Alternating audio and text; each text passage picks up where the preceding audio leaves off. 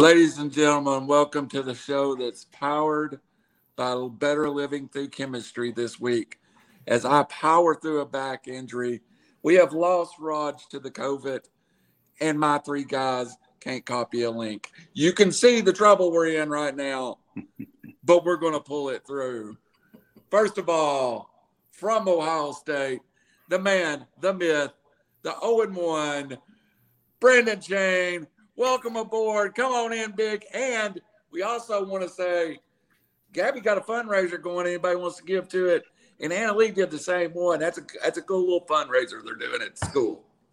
It is. No, I, am glad to be here. Um, it's a cool fundraiser called the Color Run. Um, and you know we're trying to raise uh, a certain amount for each school each school is different depending on the demographic and i think it's uh, it's a great cause great great way to support your kids and and school and uh, education so yeah we're we're already above her goals per se but she's got a uh, another goal to to reach the top so we're, we're still pushing for that she's got a stretch goal, and we need to get her there. Uh, I think they get a little neat prize if they get to the stretch goal. They do. And, and I know Anna Lee and the, uh, her school, they got a little shirt and dress down days. They always reward the kids, but it's great. The kids go out and raise money like this. Anna Lee's school, her fifth grade class on the way out was enough raised enough money with this thing to buy the younger kids a playground, and I think that's great. No, it's awesome. You know, what's funny is, you know, when I was growing up, we used to like sell candy bars or like do something of that nature. You actually got something in return. Now it's just like donate. yes. oh, Brandon, kind of car watches that we do for AAU basketball. I, I know. I, I, know. It's just it's crazy nowadays. It's just like, hey, you don't get anything, but just donate money. At least you got like you know a twenty five dollar candy bar back in the day, but now hey, it's it's just donate. Well, at least the kids. Every time I drive by, I go. At least the kids are getting to play on a safe playground because of me. No, Up exactly. Corner, over there, his name's Tom, and he's new, and he's got a beard trim, so he looks good. And he sleeves. is a Michigan fan, so we'll be easy on him. Welcome beard aboard, sleeves. Tom Sloan. Yes, yes. Uh, I I was looking a little burly for my own good. Uh, I think the wife made a comment like, "Huh, beard's getting a little long, huh?" So uh, I made the decision to, uh, you know, trim it down, be a little more aerodynamic, but uh, little little little high and tight on the beard, a little high and tight. And uh, I did win my first week of fantasy. Uh, it's I always. Took, I took on the uh, the uh, the lovely wife. Uh, I may or may not have doubled her up uh, 160 oh. to 88. So, uh, mm. yeah. so you're on the couch this week, right? well, you know, uh, she was a little, uh, she's a little uh, fiery about Dak Prescott, so uh, I had to guide her a little bit once I knew this week was done. So it was, it's, it's a friendly competition. Well, you know the thing about reckless speculation. If you won week one, you are in the minority very vast minority. I didn't expect to. Uh, I had a point and a half for my tight end, and Joe Burrow decided to uh, forget how to play football for a little while. And, Told you uh, he's a bum. I've been there. You go. I was waiting on that comment.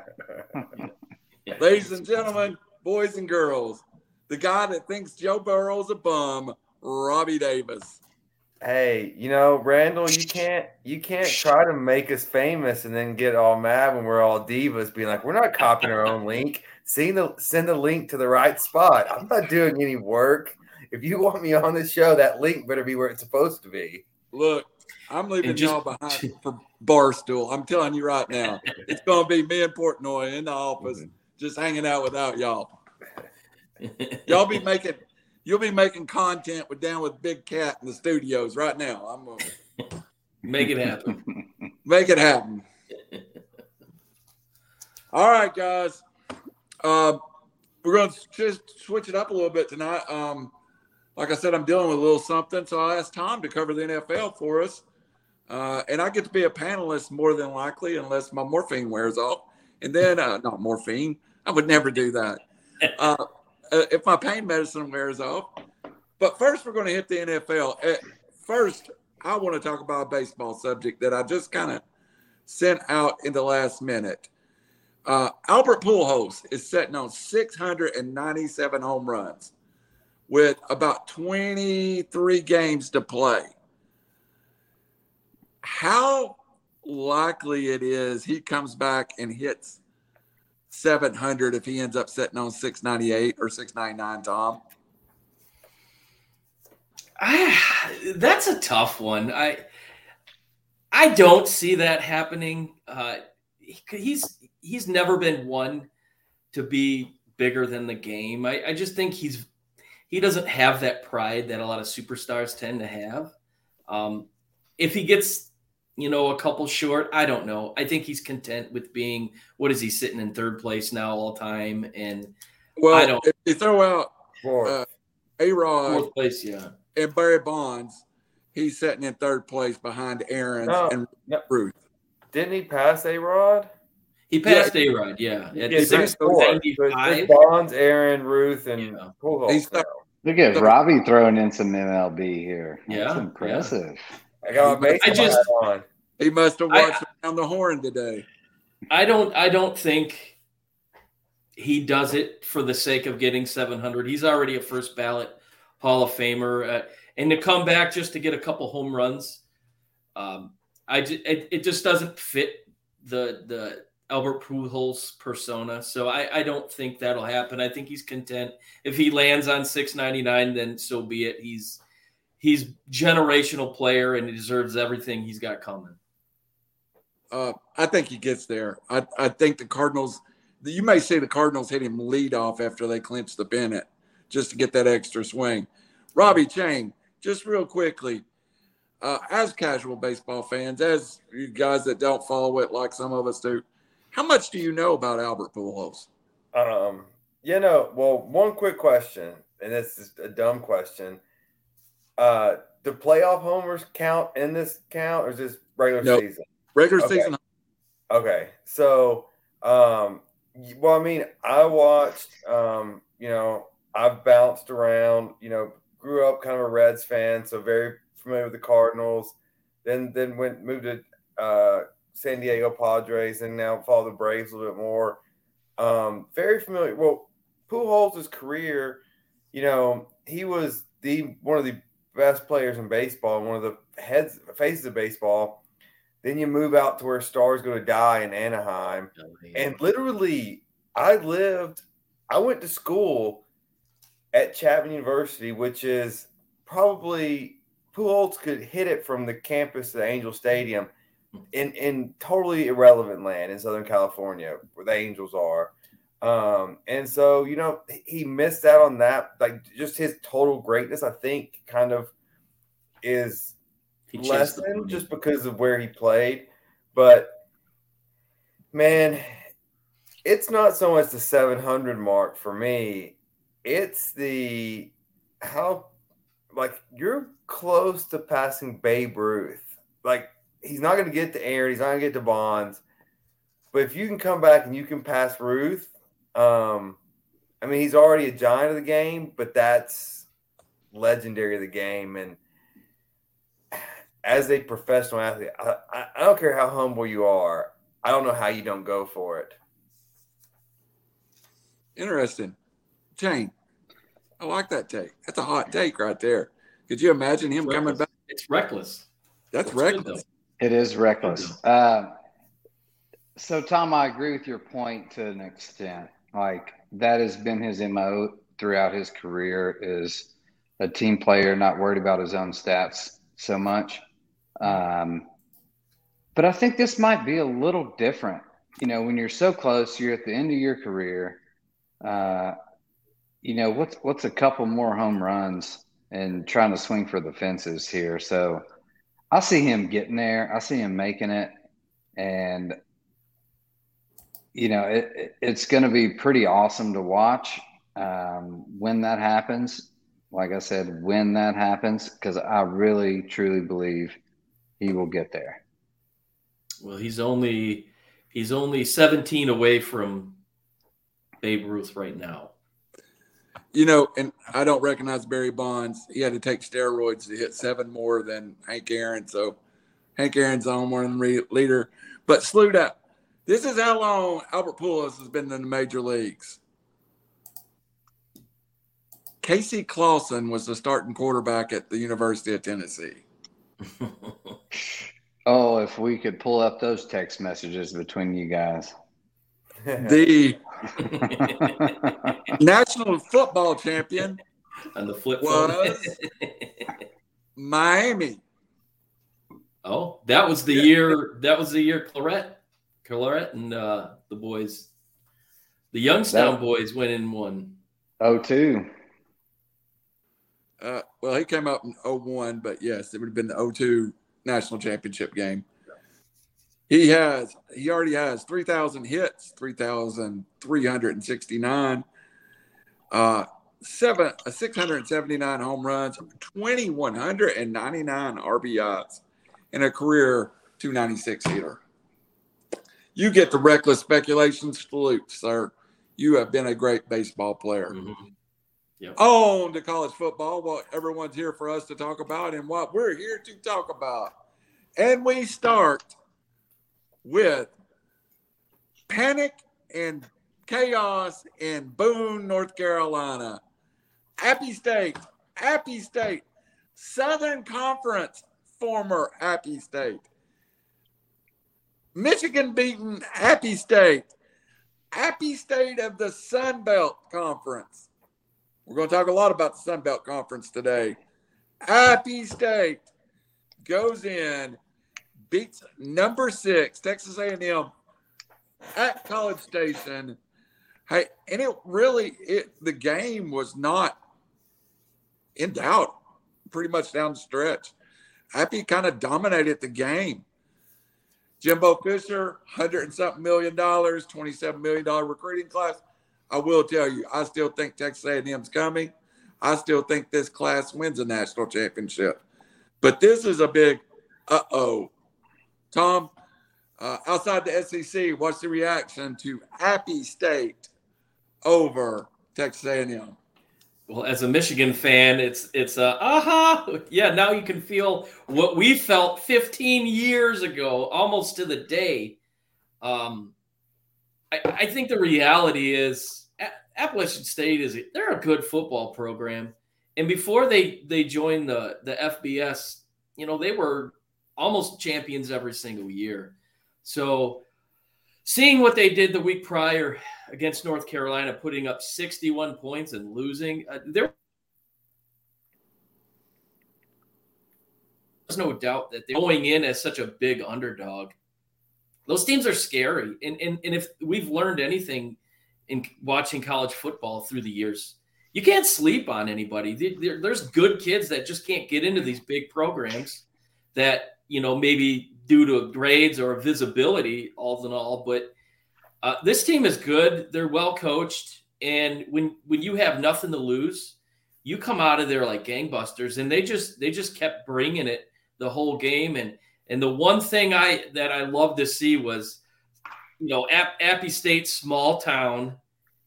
It was almost like every single person in in that town came down to run on the streets. It, it, was it was like the running of the bulls in in Appalachia, North Carolina. It was really cool to see the community come out and just celebrate such a big win. You know, what did they make? 1.9 million to go go and uh, to I think uh, 1.7, yeah. 1.7. The thought Yeah. was to lose. Um, Yeah. But they went in there and won and-. Yeah. they paid them to go in and make A and M look bad, and and this this works wonders for recruiting. I, I think if you didn't think Appalachian State was a decent team, uh, you will now, and and you'll see some good good things moving forward from that program. Shane, uh, 1.7 million. You brought it up. Uh, Appy State now has played North Carolina. Arguably should have won that football Should game. have won that game, yeah. Yep. Now Scored Texas, 40 points in the fourth quarter or whatever it was. Mhm. Insane. and did win that football game. Is Appy State getting on the mid-major map now, like a BYU or Boise? I mean, they should be. I mean, look at look at what they're doing right now. Uh, this is a team that you do not want to schedule at a conference um, and and try and sleek by an easy game and pay them, you know, 1.7 or whatever million dollars to come in to your house and and play football because like Tom said, they have nothing to lose and and they are they're well coached and there's a lot of scrappy athletes in the, in that program. And these guys these guys know they're up against a wall and up against these you know supposedly five star guys and they were ranked what two one stars or whatever. And and they're getting they're getting motivated by that and and this is the outcome. I mean you see you see what college football this is what's beautiful about it is is you know take nli out of it take transfer portal out of it.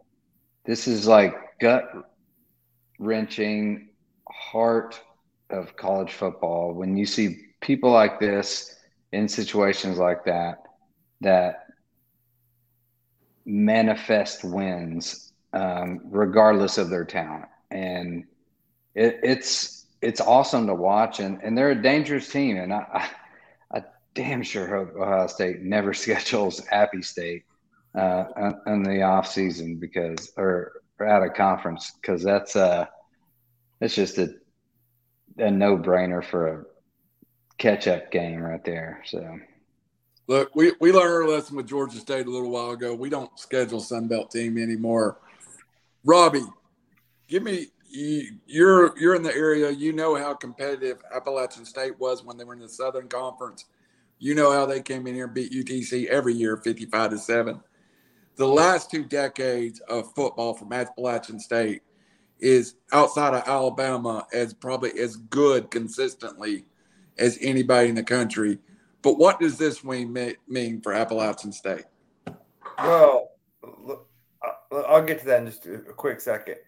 Um, just to give you what I think A and M was feeling and what Michigan felt, like the the most nervous I ever feel in a courtroom is when I'm going against a pro se litigant, like a self represented person. Like I'm supposed to be able to beat them, but they're crazy. They're wild card. They, they don't they don't know the rules of evidence. They don't know the rules of engagement. Like they may just say something. Like and I'm like, well, you can't do that. They just did it, and, and so it's out there. And so that I feel like that's what these powerhouses feel like when they play these lower tier schools. Like we know what we know what like we're supposed to be able to block them, but when we don't, you get a little nervous and then you start to curl up, get a little tight. It's like whenever Brandon plays me at golf, he thinks he's going to beat me, but you know, get a few swings and get hot. Um, but no, where does this program and for this conference look?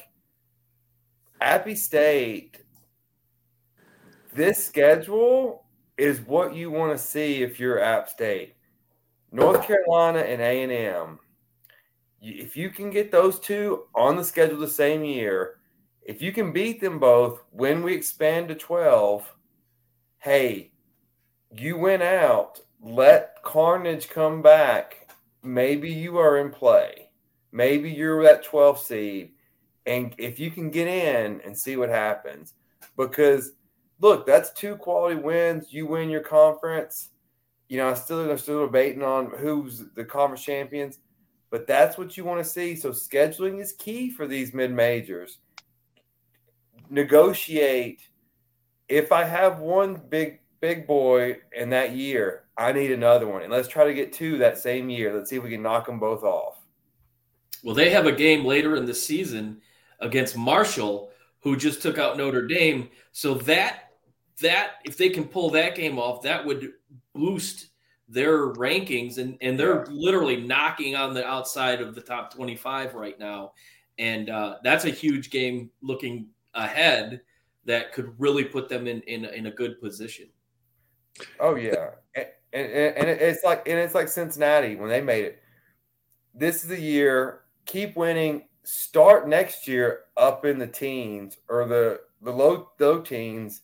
Then you keep winning. Let people fall in front of you. Mm-hmm. I'm going to say this much, and then I want to I want to talk about their staff real fast too, because you'll be surprised with a couple of facts about their staff. Uh, two of you have already mentioned how well they, their coach. There is a roadmap from mid major to FCS powerhouse team, and it was wrote and followed by Florida State Mhm. in the 70s and the 80s when they couldn't get anybody to play them and they would literally go any place in the country and play anyone. And eventually that grew into the program we now call Florida State.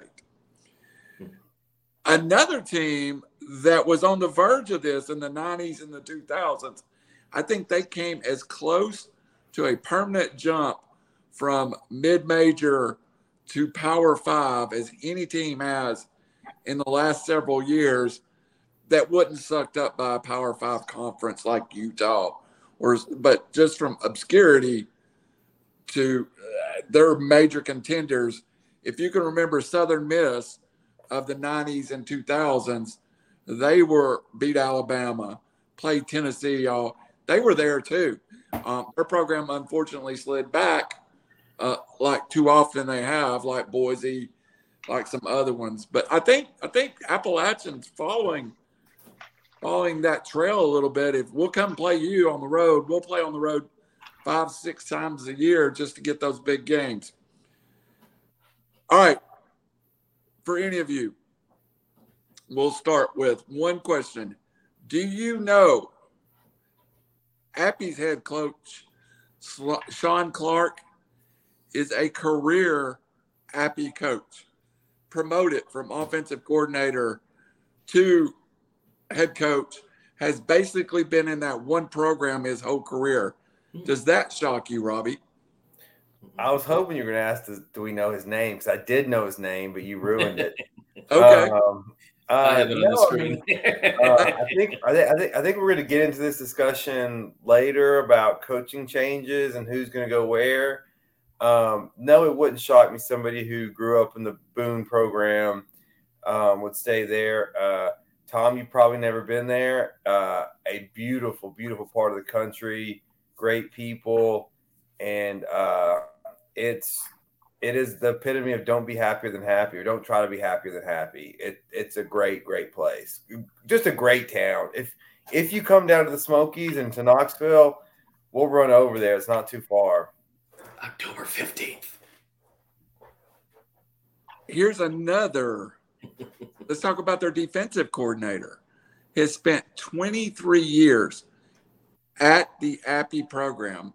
He left in 2019 and went to Louisville for one year and came back. He has been their defensive coordinator basically his whole coaching career. He was an All American at Tennessee that went to Boone and is and early in his coaching career and never left. His name is Dale Jones, and he's still at Appy 23 years later, the captain and the All American of the 85 Vols team that won the Sugar Bowl. Jane, is there something to say for this continued stream of Appalachian football growing their own staff? Yeah, I think so. Um, I think experience is the first word, obviously. Um, you look at these guys within, and we'll get into this later as well. Hiring within is not always the best choice, um, but in in this case, it, it's proven well um, on both sides of the ball. So that experience with that culture, um, knowing what you need to do, and then the continual uh, upper echelon scheduling, I guess, would is making them better and better and better, and and they're knocking these teams off, and and that's like I said, this is not a team that you want to schedule for an easy at a conference schedule game because they come to play and they're they're looking at you as hey this is our you know national championship. This is our our gate in. And you know, buyers beware because it they are especially after this year, if if they're not put on notice, I mean, come on. They've been doing this for a while now. Tom, uh, wrap us up, and then I'm going to open the floor for anybody comments about APTA. Does this remind you of Cincinnati a little bit, maybe five years ago? Yeah, it does. It does. Um, because you look at a program that really nobody took seriously in a conference that really nobody took seriously with Cincinnati, and it and and it took the right coach um, to kind of build and, and and it took the right amount of time for the, the the the kids to buy into that program. And i think going back to the the coaching tree at appalachian state they believe in what they're doing down there. They they believe in the community and and i, I think they they know that the future is bright and there's a reason why these these guys stay there because they're they're iconic. It's an iconic football program when you look at it that really nobody's heard of uh, outside of the mainstream uh, college football fan. But uh, I do believe that they feel like big wins like that will attract bigger uh, talent. Now, going through their roster, there's a whole lot of players that that don't even have pictures on ESPN, and that just goes to show you uh, the level of coaching and and the amount that these coaches are able to get out of these kids. And uh, I, it's it's a culture. It's a winning culture, and it starts and ends with the coaching. And and it, kudos to what they've got going on. And like I said earlier, they're they're on the doorstep of the top 25, and and there's no reason to think that they won't be there within the next month or so or sooner. All right. Anybody got any final words you want to bring up about Appalachian State before we uh, talk a little bit about Jimbo Fisher. Uh, we've not uh, really addressed that, but I don't know what to say other than he's got a job. It's a flub, but he's got a job. Robbie, want to talk about Jimbo a little bit? Um, I mean, I just think it's an interesting dynamic that the big players in Texas and the oil money have got themselves into. Look, he's what one game worse than Kevin Sumlin after 50. Um, he's got his one win over Alabama. Didn't Sumlin beat Alabama twice? Mm-hmm. And then, uh, yeah, they got this recruiting class. Man, you just lost to App State at home. And like bad losses happen, but his offense is 13 out of 14 in the SEC. Um, yeah, they may be in a bad marriage for a while. I mean, if any school's got the money to, if they want to make a change or if he is getting on the hot seat, uh, well, I mean, I, I, don't know if he's on the hot seat because that's crazy to say with $95 million to buy someone out. But. Man, that's a tough contract to pay. Uh, if Ole Miss passes you by, Mississippi State passes them by, Ar- looks like Arkansas is better than them right now. Um, well, that's, yeah, that's just not Texas A&M. That might be everybody in the SEC not named Alabama or Georgia. Yeah, yeah, it, yeah. So uh, I don't. I just think it's a sticky situation. A&M. There's a lot of unease.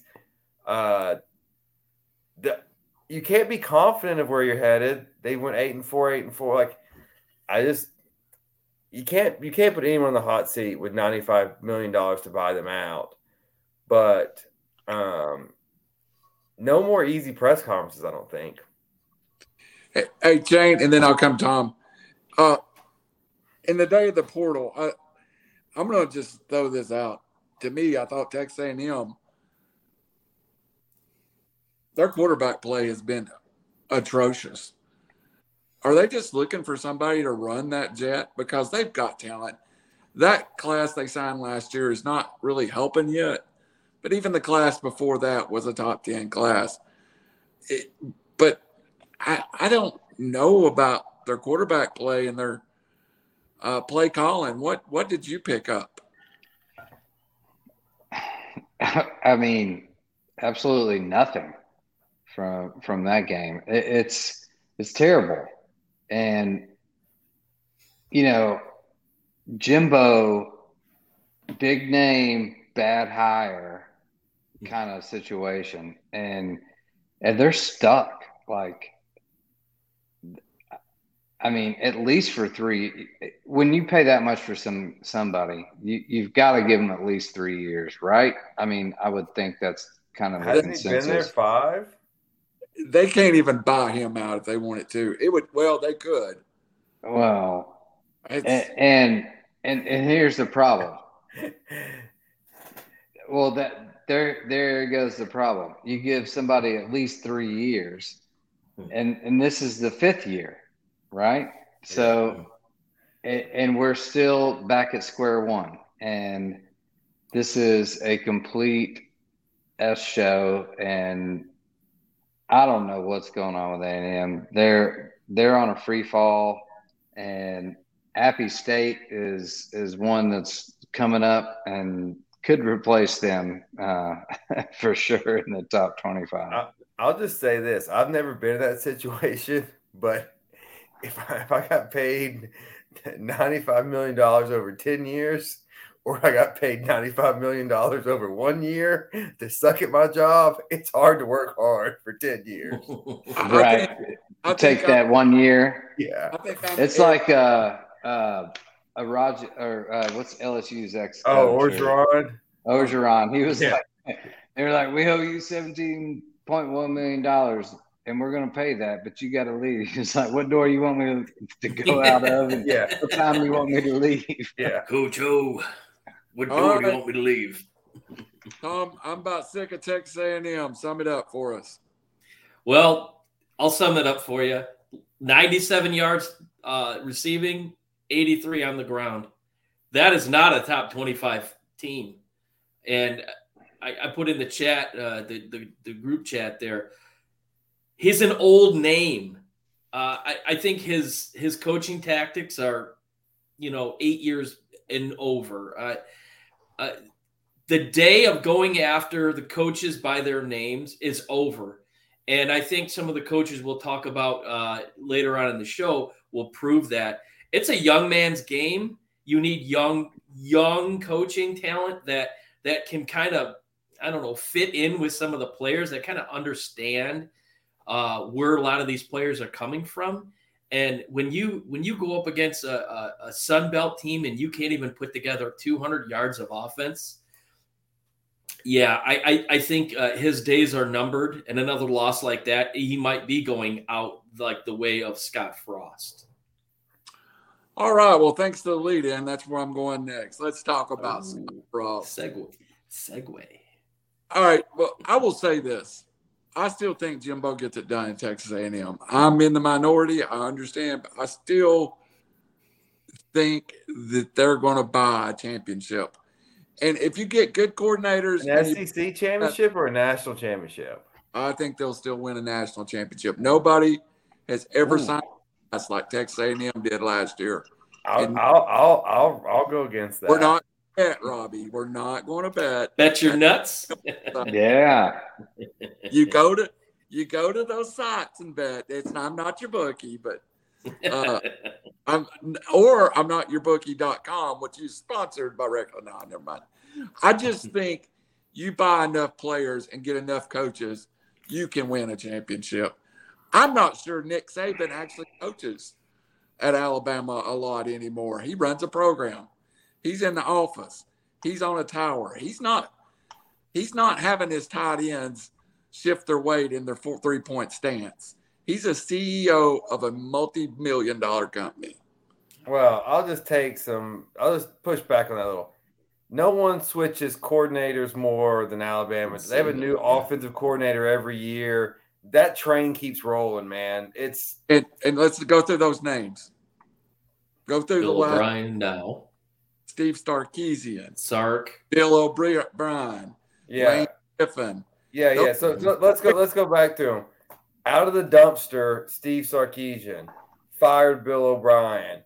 Out of the dumpster, Lane Kiffin. Lane Kiffin. Yeah, they're great minds. And what what do they all have in common? They went to Saban's boot camp, learned yep. again how to coach, then got their programs. Like this Well, is Lane- not just oh was- you don't you don't suck. You get fired and fired, then go to Alabama. All of a sudden, oh now I'm great. Now I'm can coach football. Lane Kiffin was 10 and 2 at Southern Cal the year before he got fired. Yeah, Bill- Southern, I could go ten and two at Southern Cal. A Big Ten juggernaut compared to the James Franklin at Penn State. And Steve Sarkisian got fired for being a drunk, not his ability. I'm just saying. And the guy that was before them is at Maryland. You hire good assistants, and all those guys are good.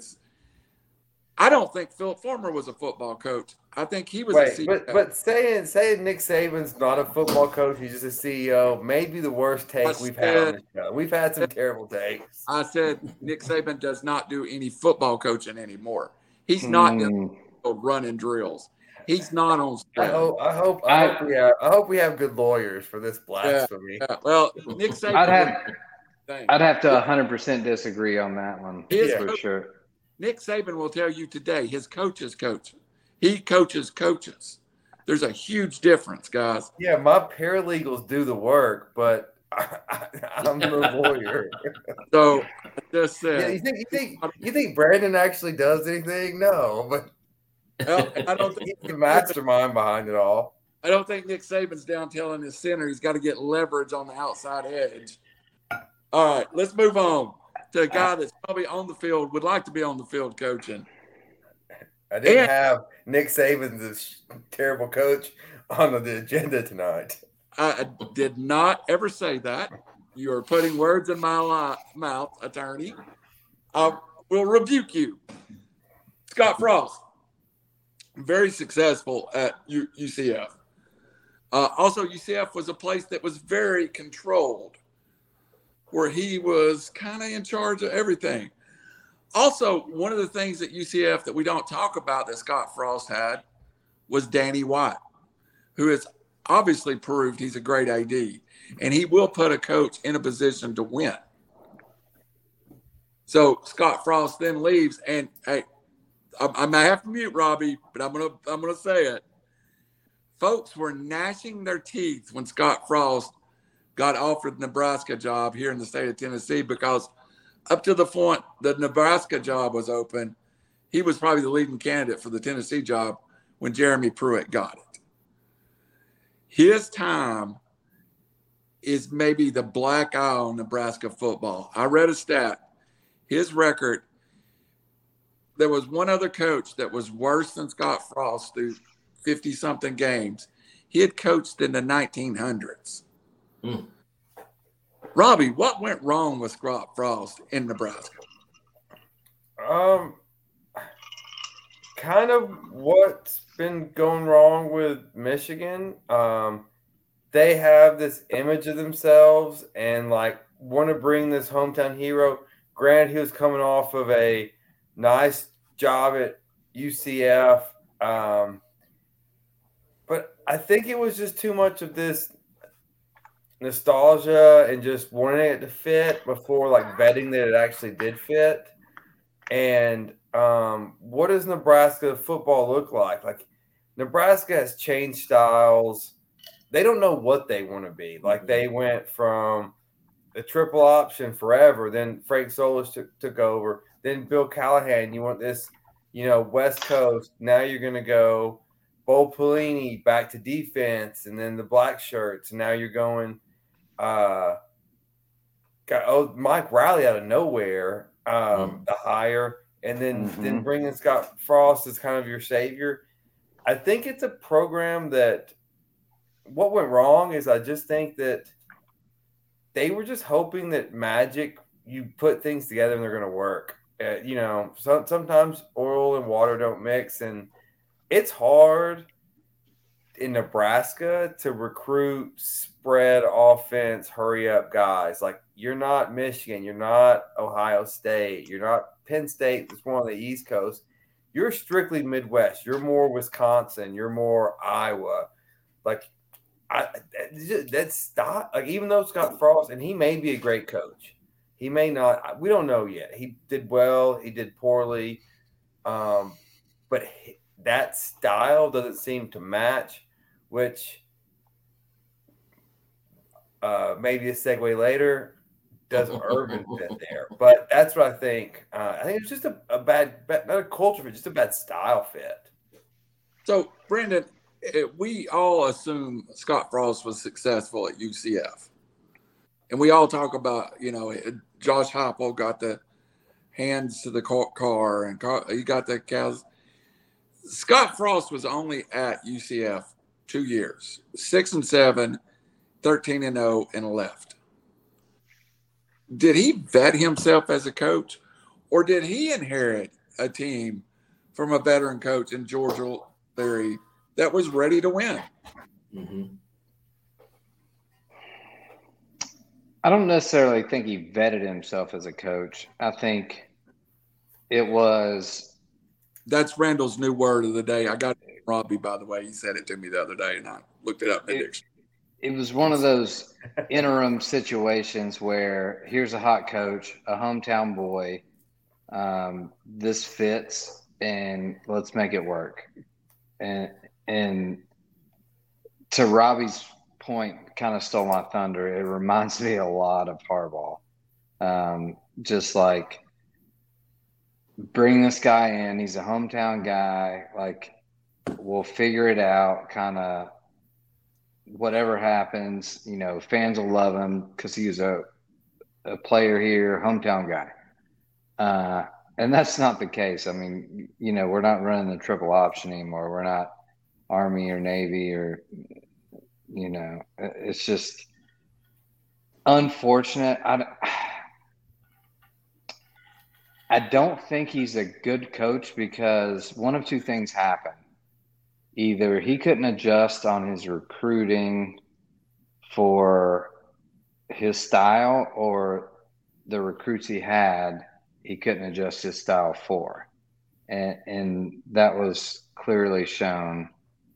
And he's just, it's just not a good fit. Just a hometown guy. Like, let's root for him. Uh, just because he's he's here and he was great when he was a player, but doesn't necessarily make you a good coach. I was actually talking about more Brady Hoke at Michigan than Harbaugh, but yeah, Harbaugh also. I'm talking about Harbaugh yeah. for sure. Let me ask a question, Tom. Then you go on with your. Um, uh, Derek had a great point too. In my opinion, Nebraska lost their appeal ever since growing the Big Ten a big fish started to move to a smaller pond to a very big pond, got lost in the shuffle, could never brand themselves in the Big Ten. I'm to go even one step farther. Did they not re- destroy their built in appeal nationally by not playing Oklahoma, by not playing Colorado, by not playing Kansas State? These rivalries that had been decades mm-hmm. building. I seen a thing the other day too at their very best, Nebraska never had to give scholarships to kids in state. They had 170 kids on the 97 national championship team. Yeah. They could spend their 25 or 30 scholarships in California, in Florida for Tommie Frazier, and they could go pluck these ones and twosies. Sure. I don't think Nebraska has any identity in the Big Ten. They're just another program. Uh, that word is exactly what I wrote down uh, two minutes ago identity. Soon as Nebraska joined the Big Ten, their identity was destroyed. I agree 100% with what Derek said. Uh, you take away the big lore of specifically kids from Nebraska playing Oklahoma. That's a huge rivalry. That's a Michigan Ohio State type of rivalry. So you take that away. What's the appeal to go to Lincoln? There really is none. And now you throw in the mix of, of grasping at straws like Michigan did for several years, uh, trying to bring in the right fit that just didn't work out. And then even so, bringing in Harbaugh. I don't think Harbaugh did what he needed to do until he decided that he couldn't do it on his own. He needed to bring in the right coaches and I think starting last year, he did that. He brought in the coaches that were perfect for the kids that he was recruiting. So that's why I think he's been successful, not necessarily his coaching tactics. It's he put aside his arrogance uh, and let other coaches that that needed to he needed to bring in let do their job. And and I'm not too sure Scott Frost was willing to, you know, put down his arrogance of being a, a, a Lincoln legend by playing there uh, years ago. I think he just felt that his name alone was going to attract kids. But this is a different era in college football. And you're right. You're playing in Lincoln, Nebraska. Not too many kids uh, wanting to go to, to Nebraska in the middle of the winter and, and run, you know, an option style offense. I mean, you need to recruit kids for where you're at. You're you're corn fed, corn fed, big hoss, big guys, you know, kind of like they are up there in Wisconsin. So I I think he he neglected his own backyard, so to speak, and ultimately was his biggest undoing. So uh, you you hit the ham or the nail right on the head with identity.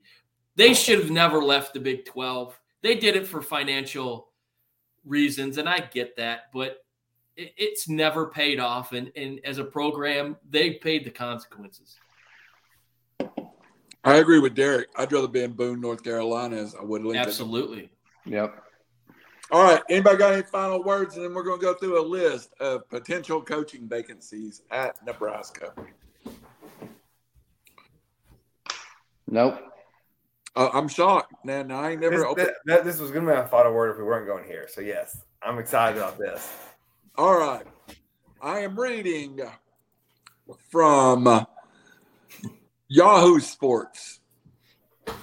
Couple will we, we sent out already. I, I, I had you prepared for, but we'll spend most of our time there. Iowa State head coach Matt Campbell, open floor. I don't think he leaves Iowa State. I, I don't uh, think anybody's got the magic to get him out of Iowa State yet. Uh, Not. He was he was number one on Michigan's radar, or number one or number two on Michigan's radar a couple years ago. Uh, in that, you know, say what you want, that program is, you know, appealing, even though they were kind of, you know, on the wrong end. But that didn't, that appealed wasn't enough for him to leave Iowa State. I certainly don't think uh, Nebraska will be an appeal for that unless they bring a contract a la Mel Tucker. But we'll yeah. see. Well, okay, uh, let, let, let's just real quick before we talk about these coaches. Is the ceiling for Nebraska? Is it getting into the playoffs at four teams? No, I don't. I don't see. Nebraska. No, that's a long ways away. They're they're not. I, I have eight teams in my head. SEC right. getting the playoffs, okay. competing so, in the so, Big Ten East. That that's that's the ceiling right now, probably. Well, okay, so so is the ceiling of Nebraska an upset in the Big Ten championship, and then winning the Big Ten is an upset underdog? Right now, yes. That that's would be their ceiling. Yeah. Okay. Okay. So if, if that's the premise, then let's talk about these coaches. Would they leave for that being the ceiling? I, I think a little bit of depends on the coach also, but what? Well, yeah, mm-hmm. yeah, we're, we're gonna talk. It, like, can someone bust through that ceiling? Let's talk about yeah. the guy right now, the interim head coach, who I like, Mickey Joseph, uh, first African American in Nebraska's history. Does anybody see them reaching for Mickey Joseph on a permanent basis? No, you don't. I mean, Frost's buyout was going down seven and a half million dollars in two and a half weeks. They ripped they they blew seven and a half million dollars to get him out now. Mm-hmm. No, there's they, you don't do that unless you swing for the fences. Like they're they're I assume they're going for it. Biggest swing. It's somebody outside the program. Has to yeah. Be. All right, I'm gonna give you the biggest name in my opinion that sits out there that comes up in every job. Mark Stoops at Kentucky. Top 10. This is a program that was literally the laughing stock of the SEC for decades.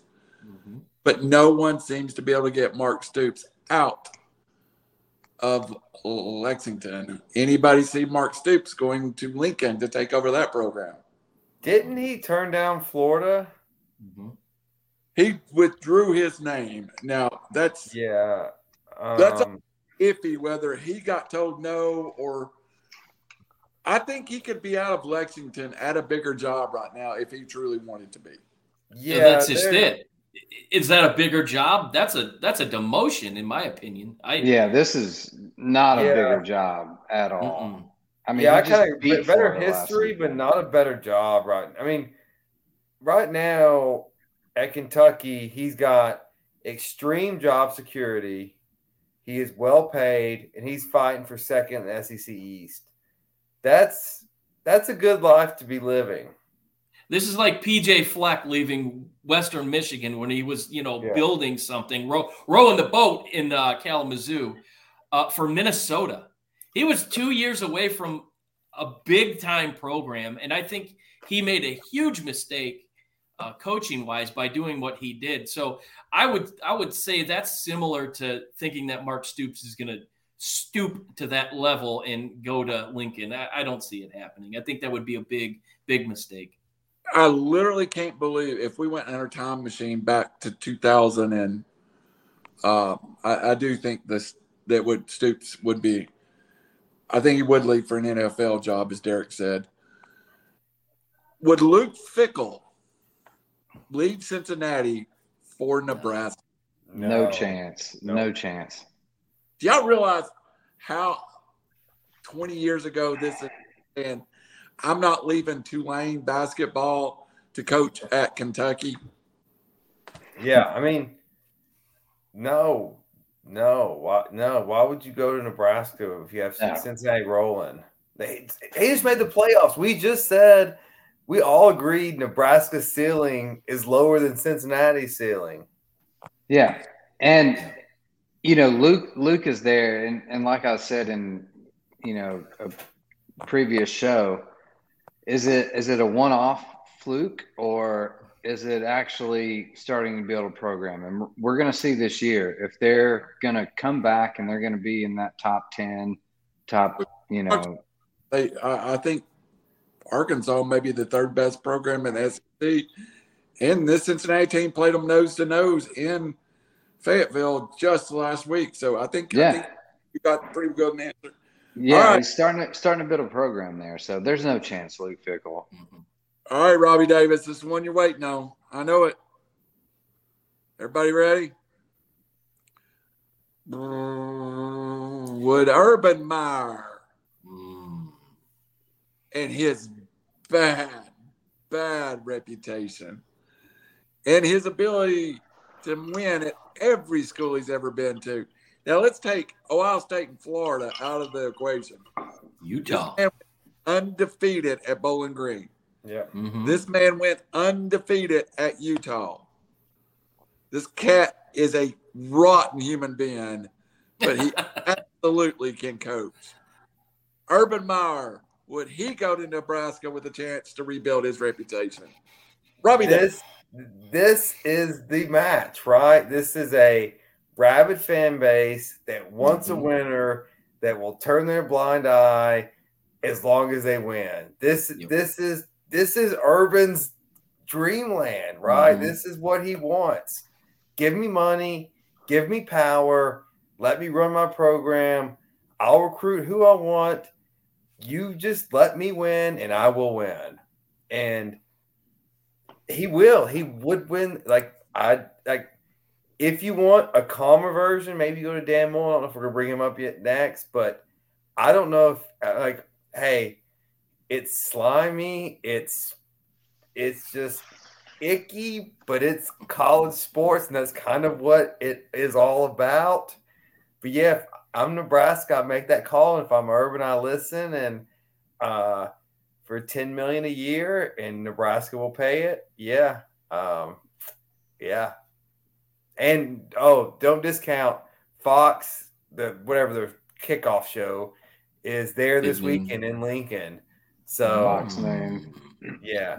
So there, there's going to be some talking, and that may not have been a coincidence, reckless speculation, why they fired Fro- Frost this week. Knew Urban was going to be in town. Mm. All right, I'm, I'm going to give everybody else a chance at this, and I'm going to tell you why I don't think Urban to Nebraska could ever happen. Uh, and I'm going to go ahead and stand on my point when I get there, but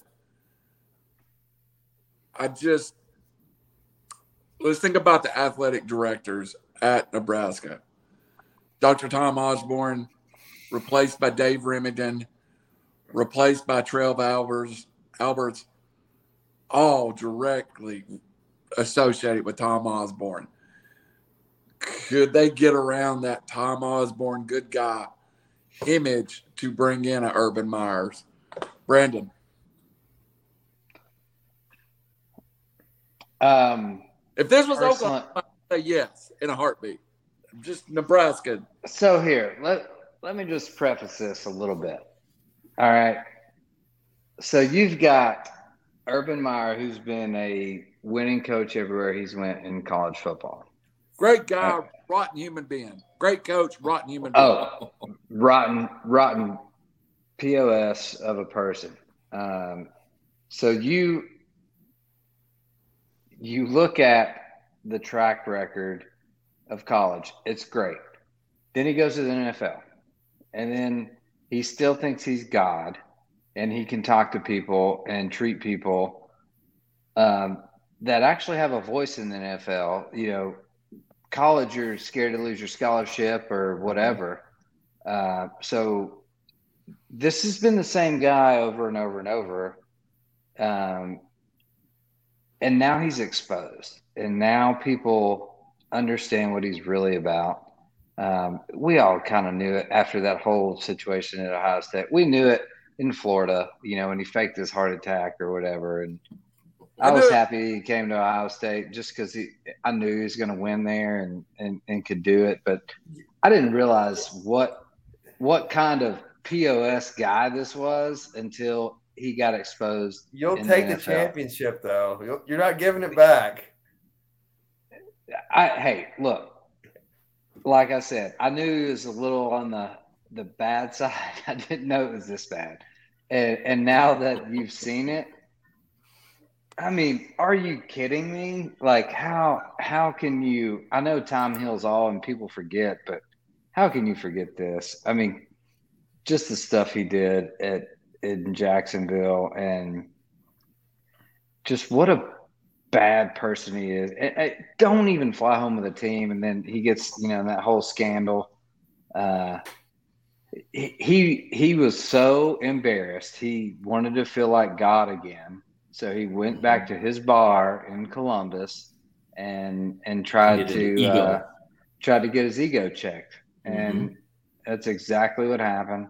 Uh, and apparently if he's talking to these kids this way, I mean that's just not not a good vibe. Not look, I'm all for like discipline and and you know holding people accountable uh, for their job, especially in college. This is where you teach. I don't know if he's quite teaching more than fear. Uh, it, it, was. It, it's so hard to, to know what went on, but after the exposure in the NFL, it man, if, if anybody hires him again, it's just a disgrace, in my opinion. All right, Tom. Uh, before we get off Urban, any final words on Urban? Then I'm gonna go through some, I think, reclamation projects that could have a home at Nebraska outside of Urban. Well, you look at you look at like Brandon said, his reputation is squandered. We'll say. I mean, everybody knows what kind of a, a human being this guy is. So, with that being said, why would Fox risk so much to bring him back to the arguably the soon to be number one college football pregame show if they didn't think that somebody would take a shot at him? So now you're Urban Meyer. You you kind of went away for a little little while. You clean, cleaned up your wounds. You know, you, you, you got yourself built back up. You showed up on set with the with little beard and glasses, which you you never seen him you know before. So you're looking like grandpa maybe. Tell me a program where there's not a lot of hype, There's not a lot of uh, media attention that you could go to to rebuild your coaching reputation and go to a place that would say, I'll give you two years. Sure. Two years, you come in, you win a championship, you win a Big Ten championship, you put Nebraska back on the map, and we'll let you go. It's it's Nebraska. And for me, to, to go back to the question you asked, everyone's geared back to Tom Osborne. They don't have a choice.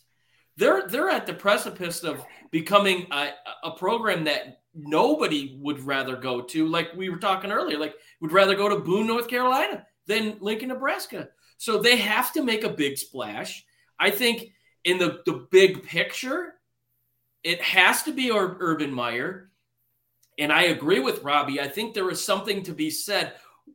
Where was he week one of uh, college football big noon? He shows up last week and now he's going there this week. I think there's some things at play, but for for me, Fox taking the risk of bringing him back on their panel panel says to other programs, maybe we can give him a chance too. Because let's face it, in this today's college football, nobody cares about uh, education. They just want to bring a championship to their school, and and I for Nebraska to do that would would be the perfect fit for him.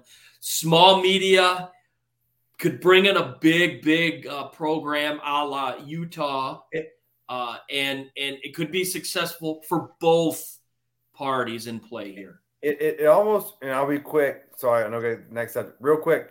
It reminds me of Kentucky's position in basketball, and they were losing, and they they hired Billy Gillispie, Gillispie, Gillispie a failure you know what? Calipari's a risk. We know it. He knows it. It's dirty. We're getting him, and we're gonna win. Risk reward. This is too funny to not bring up. With the portal and Urban uh, wouldn't succeed in Lincoln. Talent might show up, but they'd leave just as fast as they got there unless Nebraska prize their rusty corn purse and pays fat NLIs to make Texas A&M look cheap it would be a Midwestern version of Miami Hurricanes in the 80s. Derek Joseph, that's hilarious. We've got to go. I, I, think Nebraska would, would take that, though, to, yeah. to be in that same conversation. I got to go rapid fire now. I'm going to go. Each one of you got three coaches. I want to get your gut reaction to this. I'm going to start with the guy that Robbie said couldn't coach Bill O'Brien off the Alabama staff to Nebraska. Would Nebraska take him or would he take Nebraska? Either way. Mm, yeah. No, Nebraska won't take him. Brandon James. O'Brien? No. No, I don't oh, want okay. Uh, uh, Bill O'Brien. Matt Rhule from the Carolina Panthers. Mm.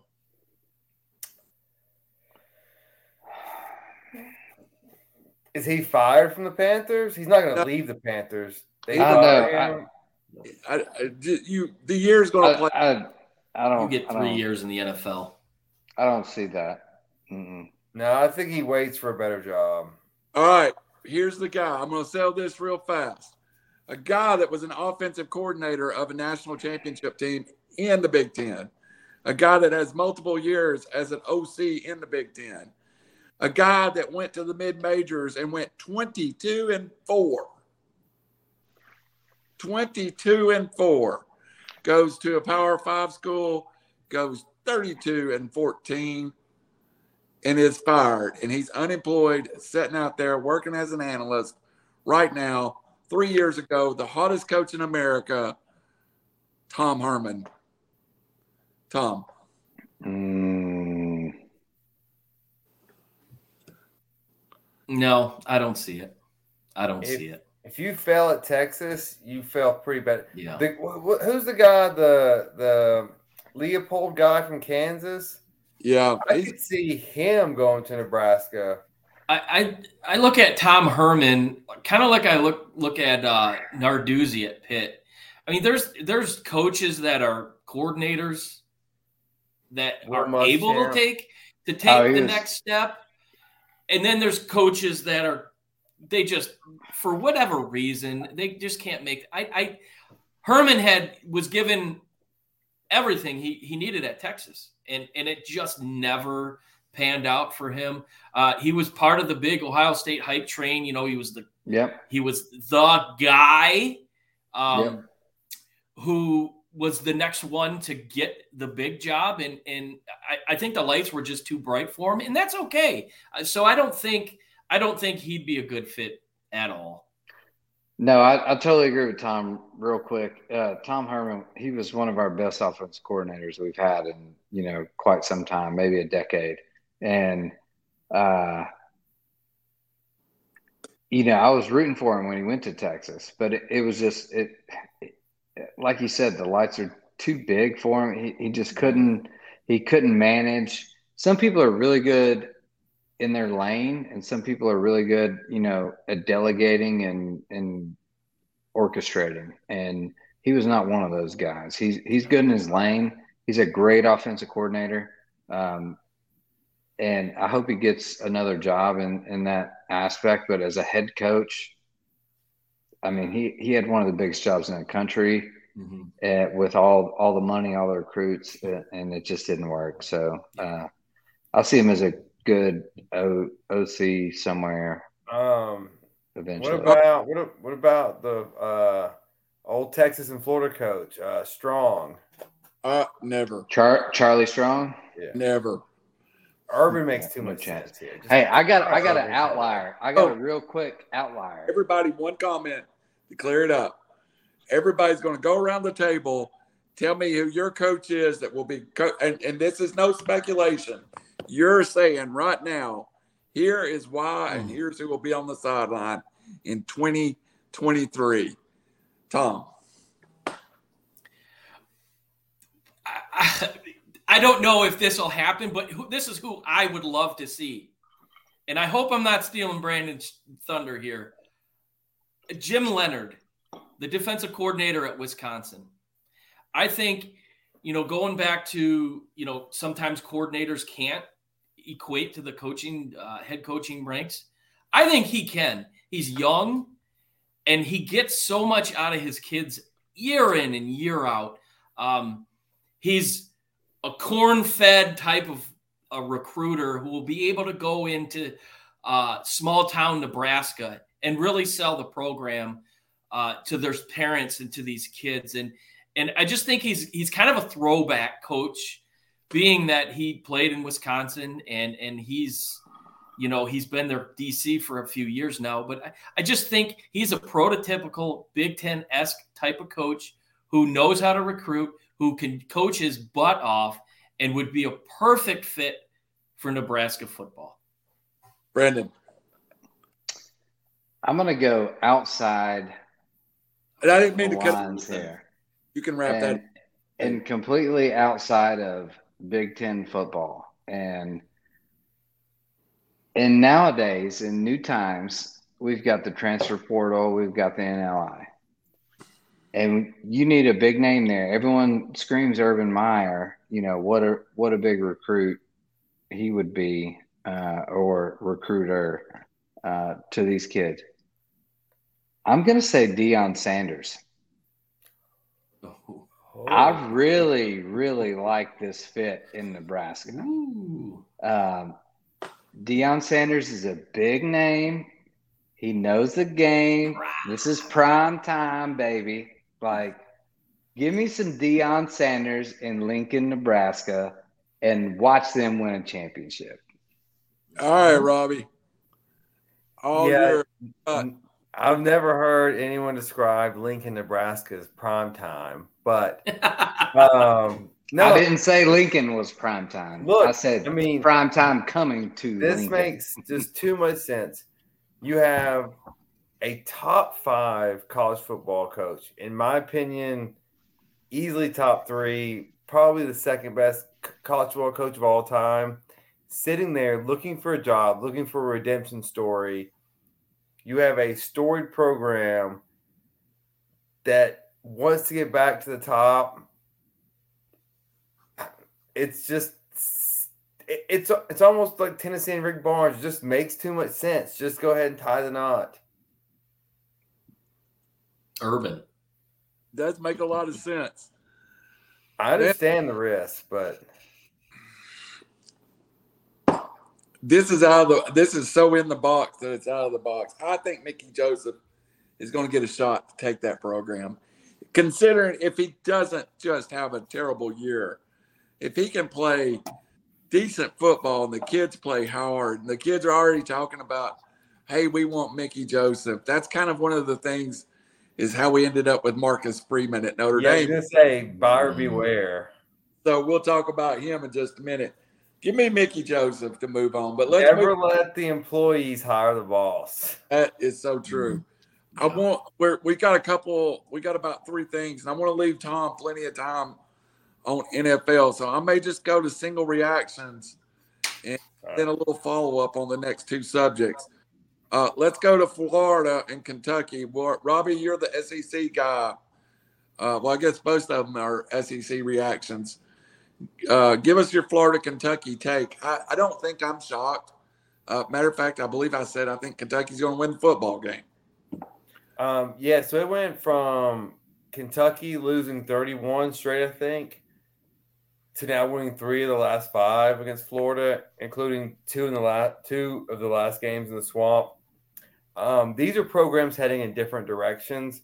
Mark Stoops has built a not a powerhouse in the football sense, but a powerhouse for Kentucky. And um, Coach of the Decade award, he's got to be in the top three finalists for what he's done there. Uh, I, yeah, I think they're definitely programs going in a different direction. I think um, Florida still has a load of talent, and Billy Napier will probably get it figured out.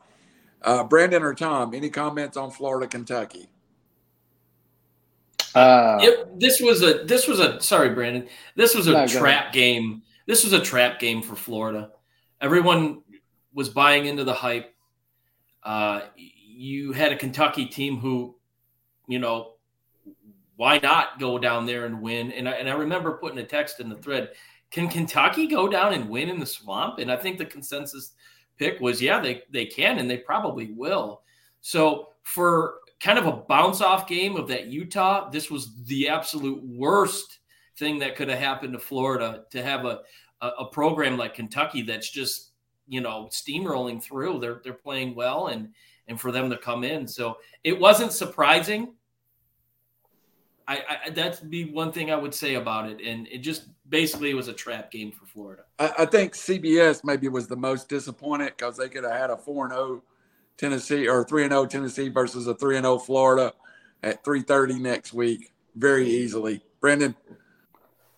Yeah, so Kentucky is is kind of the silent killer in the SEC right now. They're they're like the App State to me. They're they're a team that is continually evolving and getting better every single year. And when they're on your schedule, you know, you think, ah, it's a basketball school. This is this is another Vandy. This is you know, bottom of the SEC.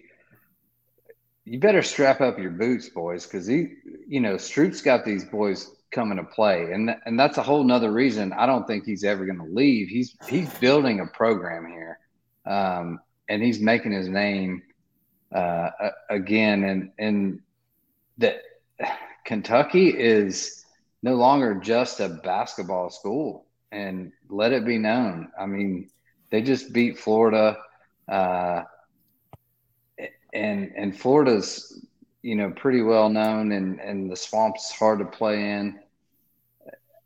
I I love Kentucky. You know, sliding in. You know, give them another year or two. I think they're going to be competing in there for sure uh, to win it. I'll just say this: Kentucky's a better football program than Utah right now. Period. Oh, for sure. Kentucky beats Utah on the field sixty percent of the time or greater. No, and, and we were all on Utah preseason. Mm-hmm. You know, that was the ranking. I was all on Utah too, minus two and a half. I was all about Utah and uh, over Florida anyway. And uh, but but Kentucky is a way better team than Utah, so um, that was evident. watching the game. I thought about not even bringing the next topic up because I think it's a non-story in a way, but uh, unfortunately, I think it's into the age when Georgia or Alabama almost loses. It's a story. Tom, Texas goes to Al or Alabama goes to Texas, wins on a last second field goal. Not as much about the game for you, but how is it losing by one for Alabama now? Is the lead story on ESPN? I think that's big story when you look at the the number was 20. Um, you don't generally see Alabama struggle in the way they did. The receivers were dreadful. Uh, they could not get the run game going. Um, on the flip side, they played well on defense, but let's face it, their bread and butter is Bryce Young. And if not for the last 10 minutes of that game, you know, Texas probably pulls this off. I think they got a little bit too big for their britches. Um, th- at the end, I think they didn't put the pedal to the metal, we'll say. But um, I think Alabama looked at this as we got this. We're Alabama. And Texas, with Quinn Ewers, who, who came out like gangbusters, and their big receivers, I think they had a different story. Like, you know, you, this isn't going to be a walk in the park. You better strap on your boots because um, we're ready for you. And in the heat and the rabid crowd, I, I just think that all came into play. But yeah, it's a big story when when the team that everyone said the consensus number one pick in the in the in the the country almost loses. So yeah, that's that's big news. Robbie. Um, yeah. Um, I had to work. I got to this game late. I got to about one o'clock, so I missed the Ewers injury and all, and what, what he looked like earlier. So I won't comment on that. Everything I heard, he was great. Um, yeah, this is kind of a Alabama expect to win kind of game, like Tom said. Uh, probably a reality check for Saban. He may actually come down from his tower and coach this week. I don't know if he's busy or whatnot, but he'll probably do something. Um, but yeah, I mean, but at the same time, like, look, this was Sark coached a great game. That defense played great. But at the end of the game, just tactical style, Saban just out time managed him and that was the difference. Like you, the safety was ridiculous. That was probably the most confusing worst call I've ever seen. Oh, but um, but either way, once it was called, Saban had the ball back with enough time. If they wanted to score a touchdown, they could have went for it. They kicked the field goal. Um, Bryce Young was great on the last couple of drives. Terrible the first half, first three quarters, but got it together. I mean, just Alabama survives and advances, and you know, it is what they do. They that's what they do. Yeah. So, my take on this game. Um, first off, if Quinn Ewers stays healthy, they win the game, maybe by ten points. I agree. It, it was he was unstoppable. Uh, the Bama offensive line was the worst I've seen in quite some time. It was atrocious. And yes, Bryce Young at the end did try and take it on his shoulders. But if you don't, if you remember that last drive before they kicked the field goal, uh, transfer from Ohio State, Ryan Watts had a wide open uh, corner blitz and hit him in the backfield 10 yards and slipped. He slipped the tackle. Uh, that that was a huge play, huge turning point in this game, and he ended up running for a first down. Uh, now that changes everything, mm-hmm. but like I said, this is one of the worst offensive lines I've seen out of Bama in quite some time. And to be honest, I, I think Bryce Young was confused for like three and a half quarters. I mean, he had no idea, no read on the defense. Um, receivers were dropping balls. Offensive line was terrible. It, it just looked so uh, like Lego linked put together. It just wasn't cohesive. It just it felt very forced. It, I don't know. You know, and maybe this is just an overlook of of Texas by Bama. Um, you know, Bama's probably gonna just do what they do eventually, but this game, man, slipped away, and and Texas, Texas had them on the ropes. And like I said, if Mm-hmm. if Ewers was healthy, dude, this game was over. They won by ten points if if Ewers was healthy. And, Uh, and, and and also to mention, uh, their All American, who some thought deserved to be in the Heisman running over Aidan Hutchinson, Will Anderson, he was a liability, especially in that first half. Yeah. He had three penalties. He had Totally a huge agree. penalty on on third and five where he lined up in the neutral zone after they got they stuffed the uh, um, Bijan Robinson Robinson, but in the Yeah. backfield that that cost him. So Just boneheaded plays, yeah. yeah, they just they kept shooting themselves in the foot. I agree. I agree. I agree. I agree. I think y'all are 100% on the money on that one. And somehow they'll end up going 11 and 1 and playing for the SEC title. I don't I don't want them to, but they always I don't do. think so. I agree with Tom's take there. Um, yeah. All right. We got seven minutes. I want to leave Tom uh, 30 minutes to cover the NFL.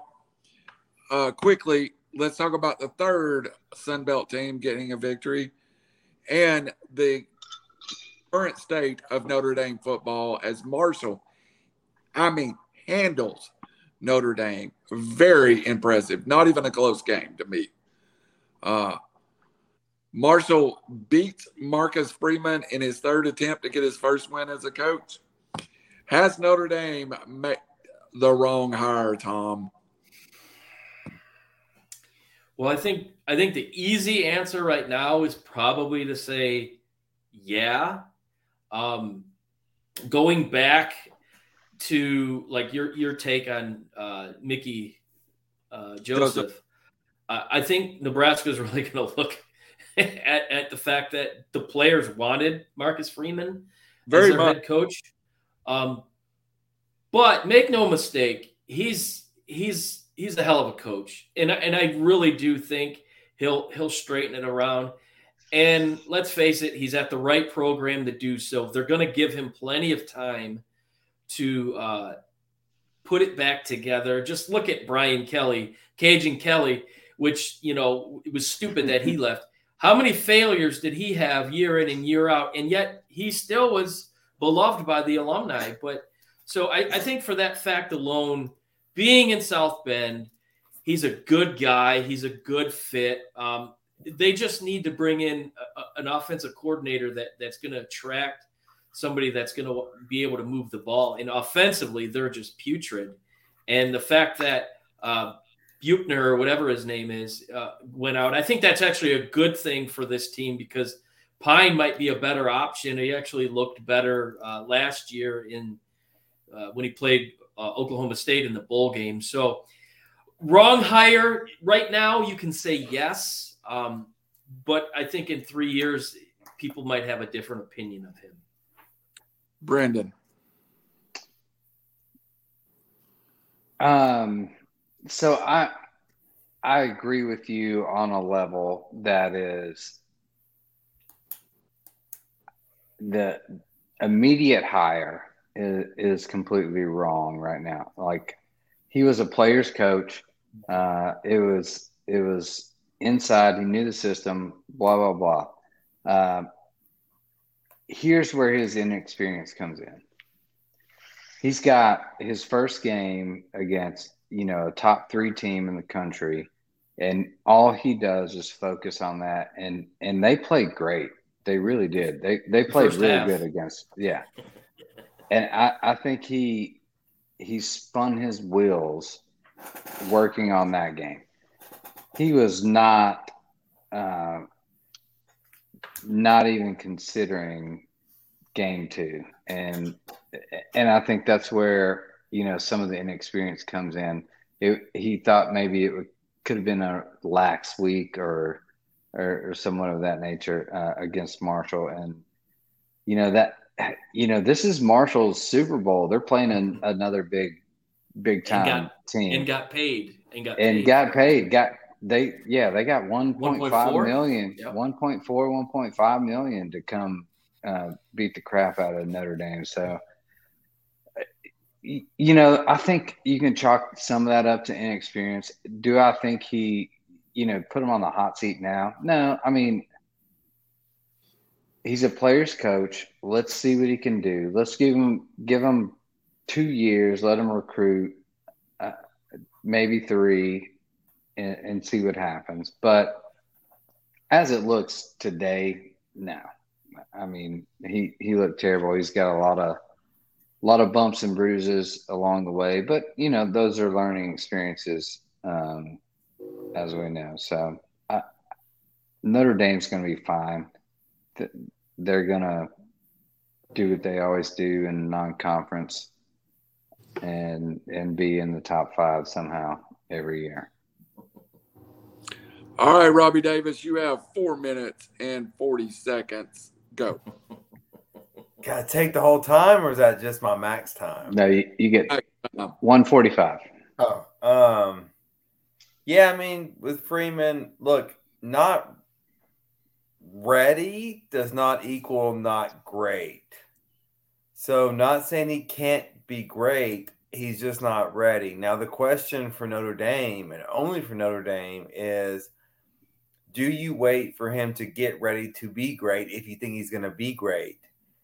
And if you do think he's going to be great, then you wait for it. But they jumped the gun on this hire, and I think it was a lot of pressure from the players, and probably this is the unforeseen things of the transfer portal is that a lot of players were going to leave unless they made him the head coach, and players are mm-hmm. getting power now, and administrators are having to will yield some of that power, and this is one of those cases, one of the first cases really we've seen.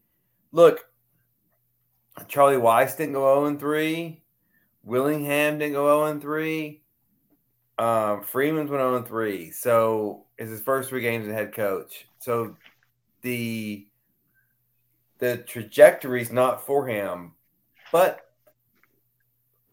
it's early, man. Like this this this is exactly why you don't give 32 year old coaches head coaching jobs that haven't been proven elsewhere at big programs because you don't know and we'll see how it goes. But he didn't look necessarily lost on the sidelines, but he did look like, He man, lost. this is big. Like, like I don't know if y'all saw it. That's what I took from like Marshall when he flipped his head headset off. Like, That's what I'm saying. The the whole this whole thing, like Yeah.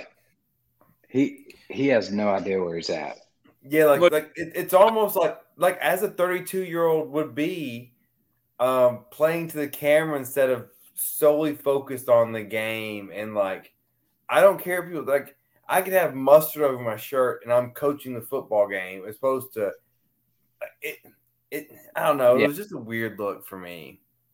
Well, you look at most most coaches, most head coaches, they they get their bumps and bruises in, in, in smaller programs. This Yeah. guy's this guy's a first ever head coach in one of the most storied programs in all of college football. He's got a lot of pressure on him at 32 Yeah. years old. Um, so I think bumps and bruises uh, at Notre Dame as your first head coaching position uh, is they, they go a little deeper and they, they they hurt a little bit more than they would hurt at say like a Ball State or at, at a uh, you know a Western Michigan or something like that. So I, I think th- Well, they're eh. maybe highlighting his mistakes, which it's okay. He's going to make mistakes. He should. He's a first time head Yeah. coach. Well, and That's the this thing, is- though. and this, and this is where not being a conference really hurts the, him because now the players have nothing to play for. They're out of the playoff. Mm-hmm. They there's no conference championship to win for. Like it's just get through the season healthy and not get hurt. And so that sucks because he's trying to motivate young men to play, but they've got motives too, and they've got goals, which is to not get hurt and and get that eligible get get to that third year so we can go to the NFL. All right, guys. I, I hate to wrap it up, but we we're going to have to go on to the NFL, and I'm going to turn it over to Tom. I will be here in uh, voice only, but I will be here if you need me uh, uh, for comments. By the way, thought the Falcons played well, even though they choked at the end. I do want. I do want to. Hey, as an underdog, they almost won the game. Unlike a team that was favored. almost won. They were up 16 in the fourth quarter. The course they almost won. Yes.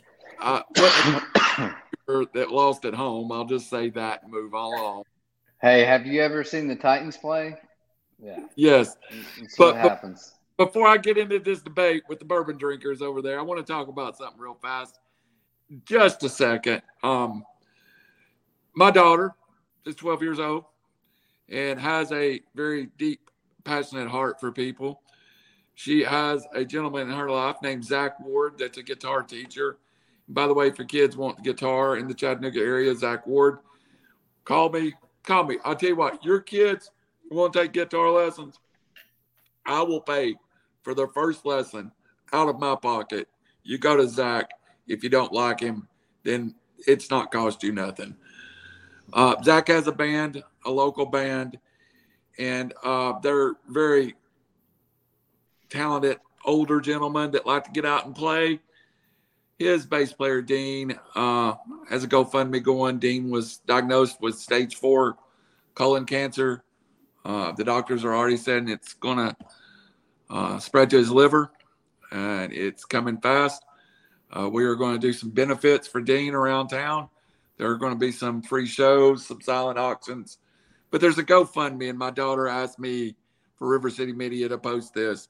If you look in the scroll below, or you look on River City Media or my personal Facebook, you will find Dean's GoFundMe. I don't know Dean's personally. I know Zach. I don't know how much Zach thinks of Dean.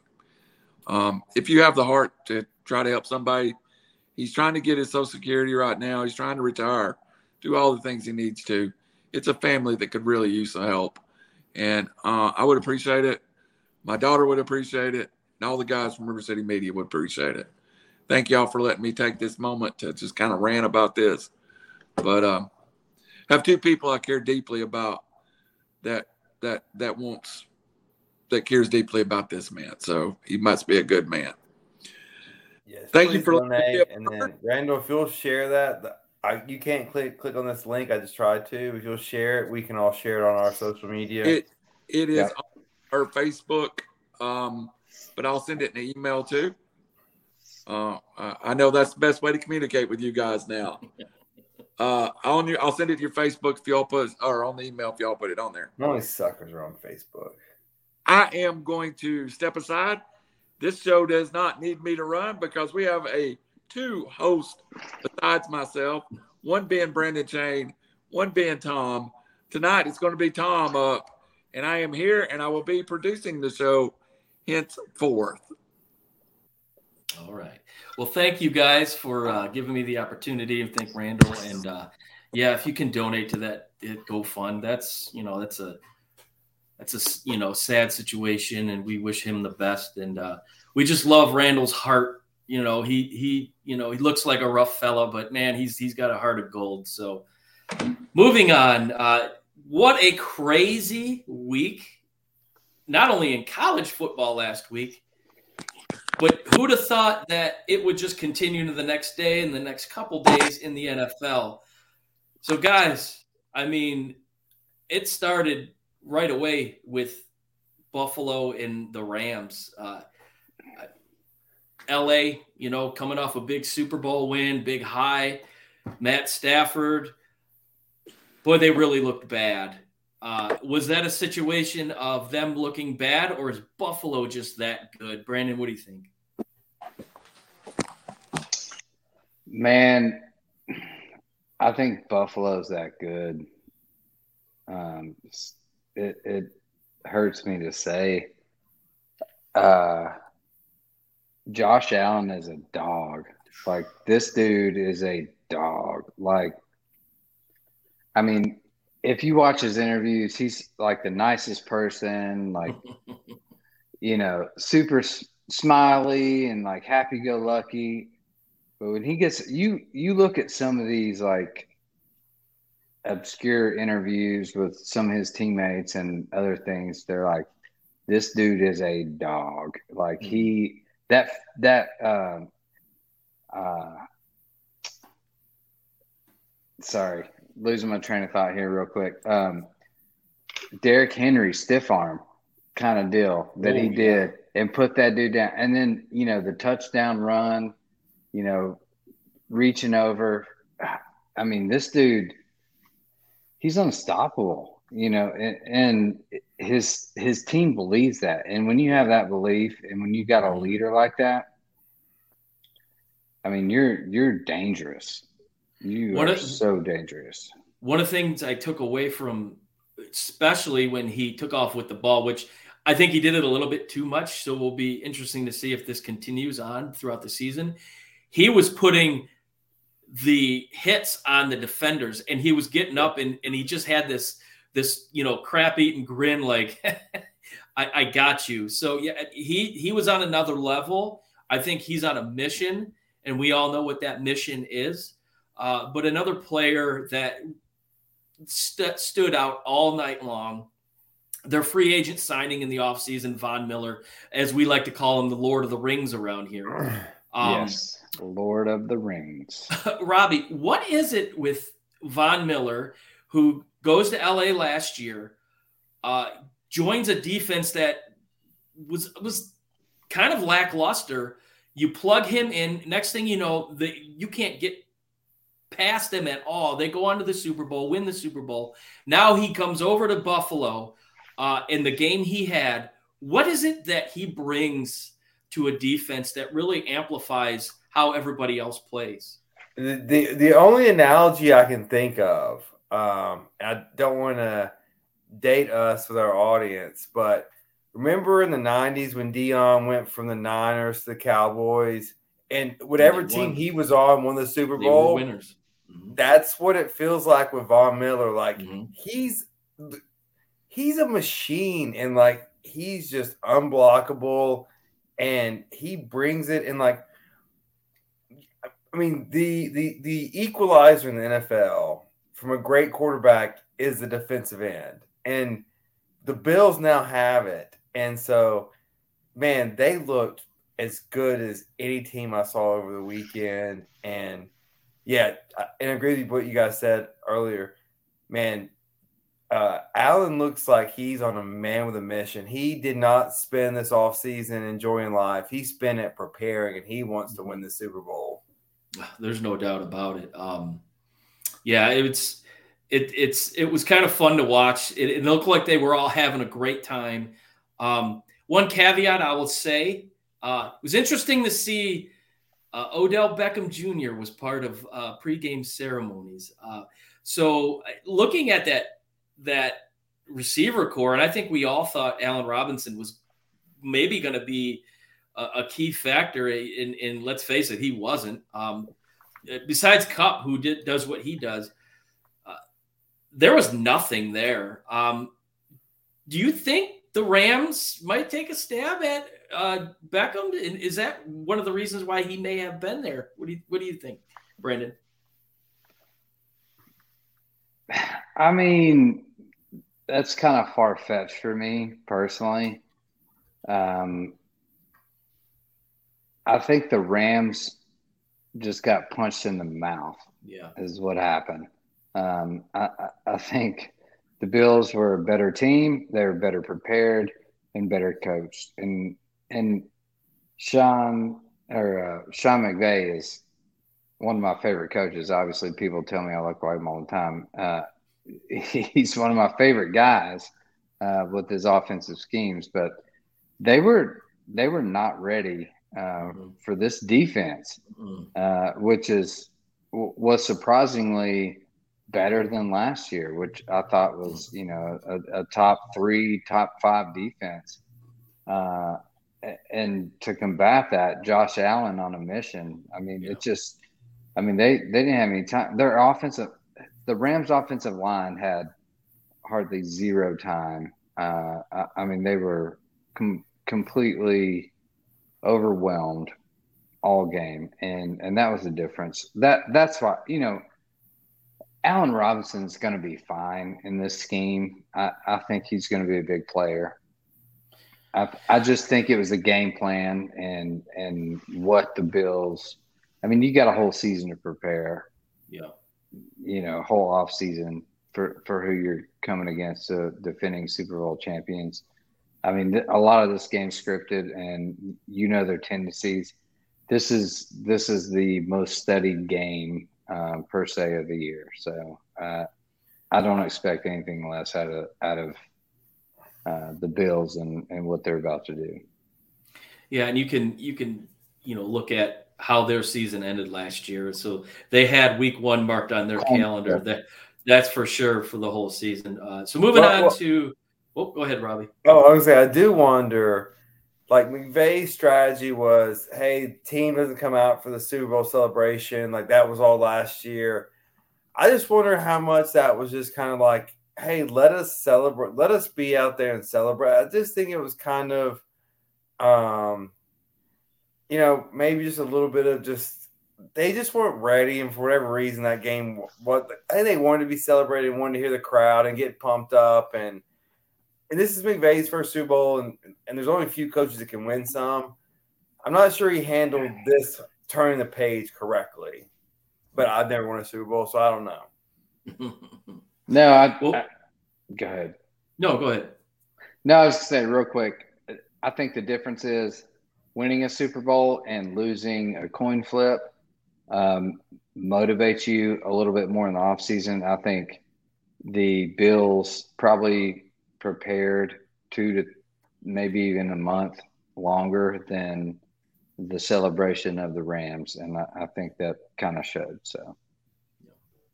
Well, moving on to the other team that uh, represented uh, the AFC in the Super Bowl last year, Cincinnati. Uh, boy, they didn't look good, especially Joey mm. Burrow. Uh, I think they came out uh, thinking that they swept Pittsburgh last year and that it was going to be uh, a similar situation this year, seeing that they're starting Mitch Trubisky. Robbie, I'll start with you since you know you you you picked Cincinnati to to win and possibly get back to the Super Bowl. Is there any reason to panic? Uh, should the fans hit the panic button, or is this just one game and uh, they'll figure it out? So a little bit of both. Um, yeah, you should panic because Joe Burrow's a bum. um, I had him in fantasy last year. He cost me my league. He's a bum. Um, but aside from fantasy standpoint, I mean, I guess if you're gonna be, you know, neutral and objective, I'm not sure we want to do that here. But if we're gonna be objective, no reason to worry. Five turnovers. They missed by a field goal. Um, no, there's no reason to worry. Pittsburgh's not that. While they stole a game, their longevity is not going to be up to up to par. They can't do that for the whole year with their quarterback situation. So, um, so this is what I'm starting to get irritated with about the 17th game now. Is no one's playing in the preseason. So now this is the first week's kind of was a throwaway game for these coaches, and Totally. I'm not liking the look of this. Totally agree. Uh, yeah, I mean, this is what we're seeing now. I mean, the preseason's thrown out the window, and our first week or two of the real NFL season is when people actually get to play together and try and formulate somewhat of a offense, defense, whatever team. And, and and this is what you're seeing. You know, mistakes and stupid plays and all that stuff's cleaned up in the preseason, right? Yeah. Well, now we don't have that. So this is what you're going to see. I mean, if NFL wants 17 games, you know, you're going to suffer through, you know, the first week or two of muddy, pretty much an extended preseason. Call it week one, whatever you want to see, and and it's it's not going to be pretty. Y'all um, see me? No, because I've got a big. uh R- Randall, if you're back there, can you take that chat down so we can see Robbie? I don't know if you're still Actually, back. this is much Ah, better. yes, there we go. Thank you. I was going to say Thank it was it was much better to cover Robbie. All right, go ahead. I, I was Sorry. quite enjoying that, but Well, no. it's- moving on. it's just- oh, go yeah, go ahead. No, no, no. You're good. You're good. I've, I've said what I need to say. moving on to probably the biggest uh, shocker of the weekend, albeit it, was uh, monsoon in Chicago. San Francisco going in there and and let's face it, they they laid an egg. Uh, Trey Lance's debut as the starting quarterback of San Francisco. I'm going back to what we we talked about earlier about Marcus Freeman. Was that the wrong hire? Was it a little premature to name Trey Lance the starter uh, in San Francisco, or did they kind of pull the plug on Jimmy G too soon? What do you think about that, Brandon? I don't think so. Again, it goes back to what I just said. Um, I think the lack of people playing in the preseason, and this is week one, reality wise, is is the new preseason. Um, I, I don't think it's a it's an overreaction. I, you know, there's some things that need to be be in place. Yeah, the Bears were up for the game. It's a big win for them um, over San Fran, but you know, Trey Lance has got a, a, a big talent. He he can run the ball. He, he's multifaceted. Uh, I like this guy um, as their long term long term guy. Jimmy G, he he's just slightly better than the average to me. Uh, I don't know. I I don't see much of a difference if this happened you know, a little later down the season. Well, they brought Jimmy G back for a reason, in my estimation. Uh, would definitely, for both sides, thought it was a little suspicious. Um, with that being said, do you think that plays with the head of a young quarterback, knowing that uh, the guy that he replaced is just nipping at his heels? And and do you see any time within the next possible four to six weeks, if Trey Lance just doesn't pan out, that that they bring in Garoppolo to to uh, uh, off the bench, Robbie? Yeah, yeah. Well, I mean, like, uh, I don't know if y'all watched Manning Cast or uh, regular ESPN last, or I guess Monday night. Uh, man, on Manning Cast, Peyton Manning was over and over and over again like, "This is why you played in the preseason. This is why you played in the preseason." Like he's like, "This is these are the mistakes you're making because you don't play." Mhm. You know, and Manning's a football player. Like, he wanted to play every snap. He would he'd play the whole preseason if he, if he could. Um, but with that being said, yeah, if I'm Trey Lance, that was a bad performance, and I think I'm the franchise quarterback. But the NF, we all know the NFL stands for not for long. And look, they gave away a bunch of picks for him, but they can get a bunch of picks back for Jimmy G. And if they want to go from Trey Lance, like those picks are fluctuating, but I- I said it draft night, and I said it.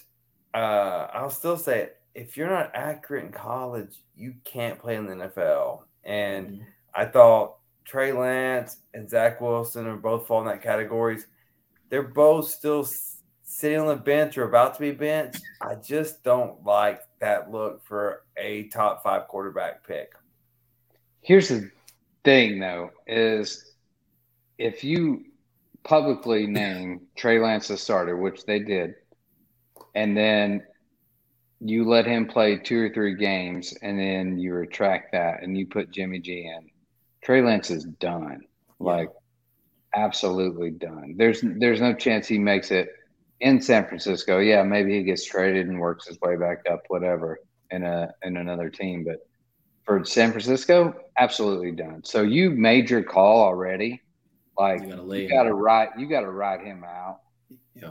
Barring injury, that's the only reason Jimmy G comes in. Well, but no, but but all right. But think about that though. You played football. The players know who the best player is to play.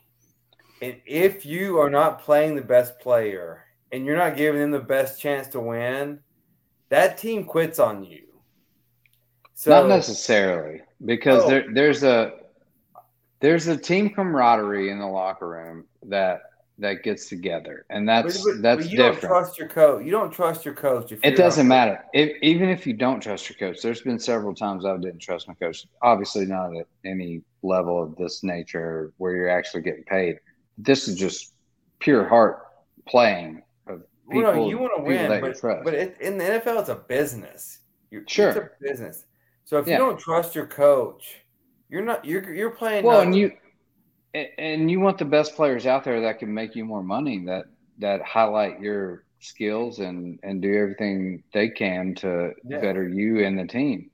Uh, but uh, man, it's they're they're in trouble in San Francisco. It's a slippery they slope. Yeah. Uh, so we'll we'll we'll rapid fire through these uh, real quick. Uh, man, did, did Aaron Rodgers look bad? Um, I thought he was going to uh, choke slam uh, Watson for missing the wide open touchdown earlier in the first quarter. Um, this team looks like they're in deep deep trouble in the North. Uh, even had Sean Payton to go as far as say that the, Lions could finish second uh, to Minnesota we've been through this before, specifically with uh, with Aaron Rodgers, the whole relax issue. Um, but this time could be different. He he doesn't have that go to guy that could get him out of uh, trouble uh, like he did back then with Davante Adams. Uh, are we looking at the, the the downfall of Aaron Rodgers here, Robbie? I don't want to overstate what I'm about to say, but I want to get into a realm of emergency. That Aaron Rodgers may be one of the greatest talent that is underachieved in NFL history. Look, he looks like he is in I don't care mode. Like, I don't know if he's a competitor. And that's worrisome if you're like I mean like, like really like has he cared at all in the off season? He, he won't go to OTAs, won't go to the off season, won't practice these receivers. Then he gets Always frustrated when they can't catch his football. Like Yeah. the nuances and like you'll watch videos about the difference between throwing a left hander to a right hander. Like these, it's a The spin rate, everything, yeah, everything takes a Everything's a science, and Mhm. it's like to not show up, not care. He's one of the top five talents of all time in quarterback, and he may not be in the top twenty actual quarterbacks of all time, in my opinion. Like, th- like he's ruining his legacy, how he's acting and playing. Like, he, he had what? When's last when's last we won a playoff game? Five years ago. Like, Mhm. it's been a Mhm. long time. This is this is a guy who's teetering on a ruining his legacy, in my opinion. Well, you look at how he went into camp and he and he publicly uh, spoke down about his receiving core, uh, which Yeah. you know, if you're a young guy coming in, I mean, that's a lot of pressure to begin with when you're you know coming in with Aaron Rodgers as your quarterback, and then to be kind of called out in in public about not such a hot start. I, I- I just think this is a situation where uh, maybe not a lot of faith uh, in his receivers, and his receivers don't have the confidence in him either. So it'll be interesting to see how that pans out. Um, to me, losing was uh, Za'Darius Smith on defense was a big, uh, big loss, uh, similar to uh, Davante Adams.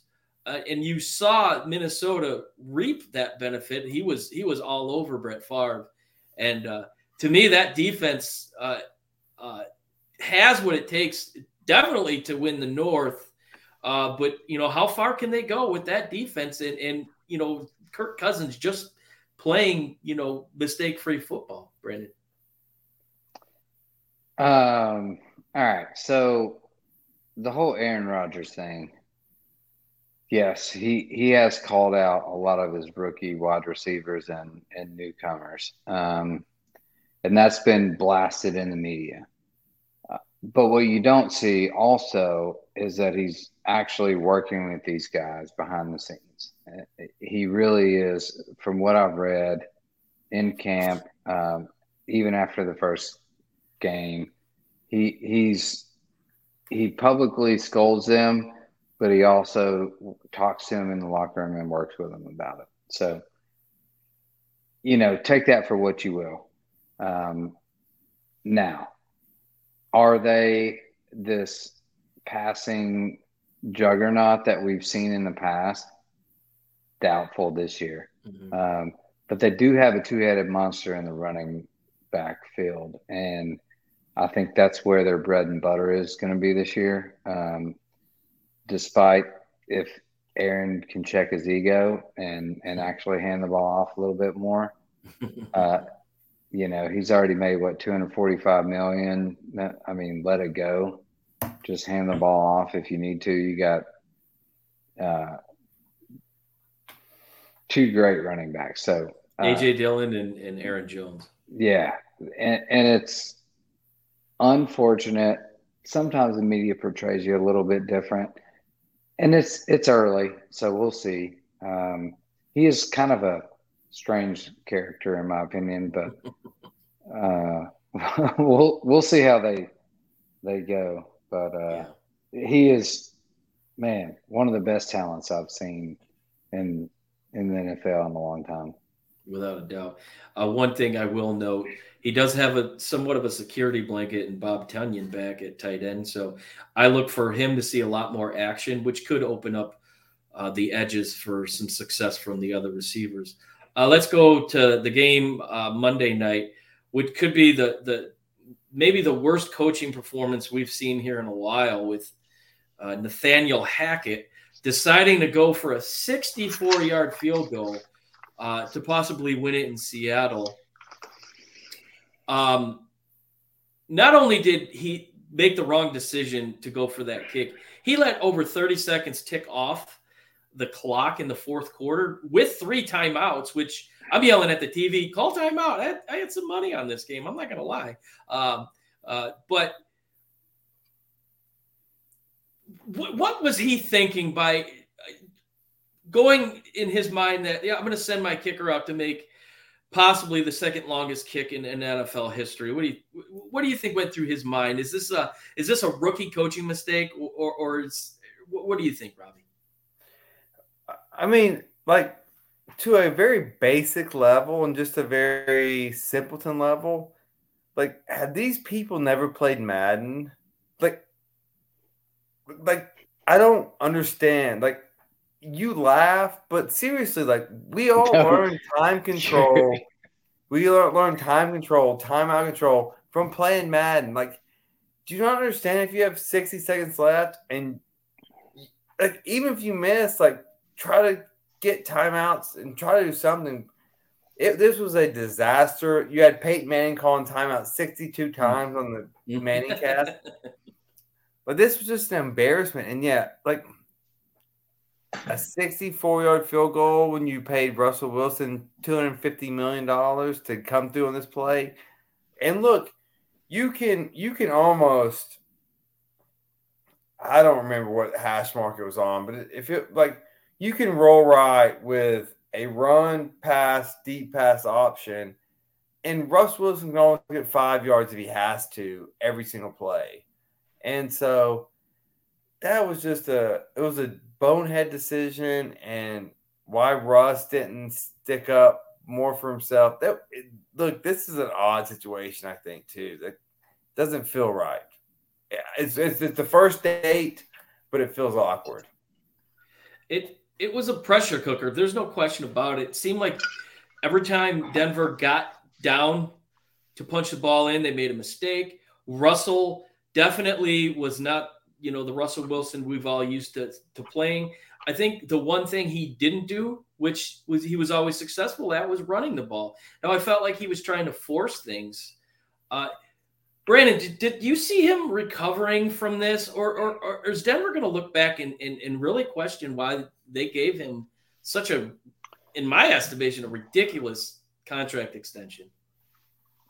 Um, I think he'll recover. I mean, this is yeah, it's it's quite a an extensive contract, but he's a borderline harm or Hall of Famer right now, and it's crazy. I mean, he's been to two Super Bowls, won one, mm-hmm. but you know, granted, his his team around him has has helped out a lot in that. But uh, you know, I th- I think that was just a big coaching mistake on that part uh, in this whole game. Um, I think he was timid. This was Seattle's Super Bowl. Uh, they're not a good team. Yeah. This is probably the best game they're going to play all year. Um, they were geared up for this game. Uh, everyone knew it. Twelfth man was all in fashion. Um, it was it was epic, and and mm-hmm. this is what they're going to remember from this season because they're not a good team. This no. this was this was their best win of the season. This was their Super Bowl, and for sure, good for them. You know, good for them. Um, but yeah, it was a poor coaching decision. You pay two hundred fifty million dollars for a, a, quarterback. It's fourth and five. five. Yards. Yeah. It, there is a if there's not, you're stupid. But there is a plethora of plays that you can mm-hmm. run to get five yards with Russell Wilson. So it, it was, and I was surprised to see McManus could actually kick.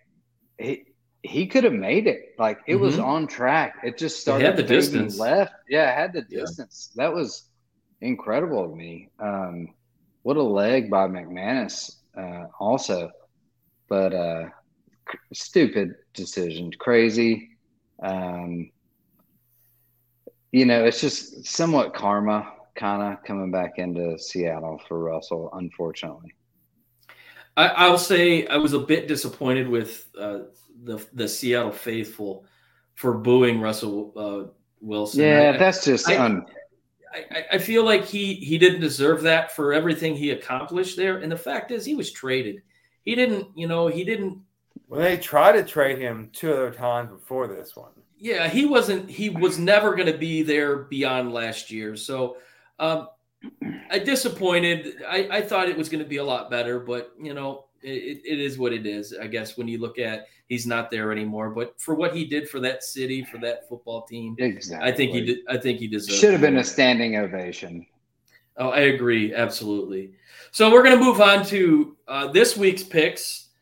Um, starting with the Thursday night game, which I mean, to, to follow up last week's Thursday night game, you got the Chargers going to Kansas City. Uh, Kansas City's giving four and a half and over under of 53 and a half. Now, Harrison Butker, the kicker for Kansas City, he's out. And so is Keenan Allen for for uh, the Chargers. Uh, how much of that uh, can affect this game? We'll see. Uh, Brandon, who do you got in this one? Oh man, this is a tough one for me. Um, I like the Chargers, I think, and I like Mike Williams, and I like um, Tennessee dude Josh Palmer. Uh, I think he's going to really step up, and it's in Arrowhead. That's tough. Still like the Chargers. I I take the points. I think Chiefs win the game, but oh, okay. Okay. I, I think I think I'd take the points on the Chargers. No, you you took uh, Seattle this past week with the points, so uh, that would not be a, uh, an odd pick, that's for sure. Um, Robbie, I'll go to you since you're the uh, the neutral Lions guy. You were a you uh, you don't eat the cornbread or drink the Honolulu blue and silver Kool Aid. Uh, Washington, Detroit. It's the first game in 24 games that the Lions are actually favored, albeit it's only a point and a half. It's actually come down. What is yeah. your take? I'll give you that in just one second. I just want to say so Sunday, I'm sitting here. I click on the race. You guys know how big of NASCAR fans I am. I click on the race for two laps, the whole race. Like every every year I'm like, oh, the NFL's so great, and I talk about it, blah blah blah. Then it actually hits, and it's better than you ever expect. It, it's always better than it was the year before. And So I was hooked last week, but only watched two laps of the race. But on the Commanders, well, I automatically hate them again. Uh, their name. You just hate their name.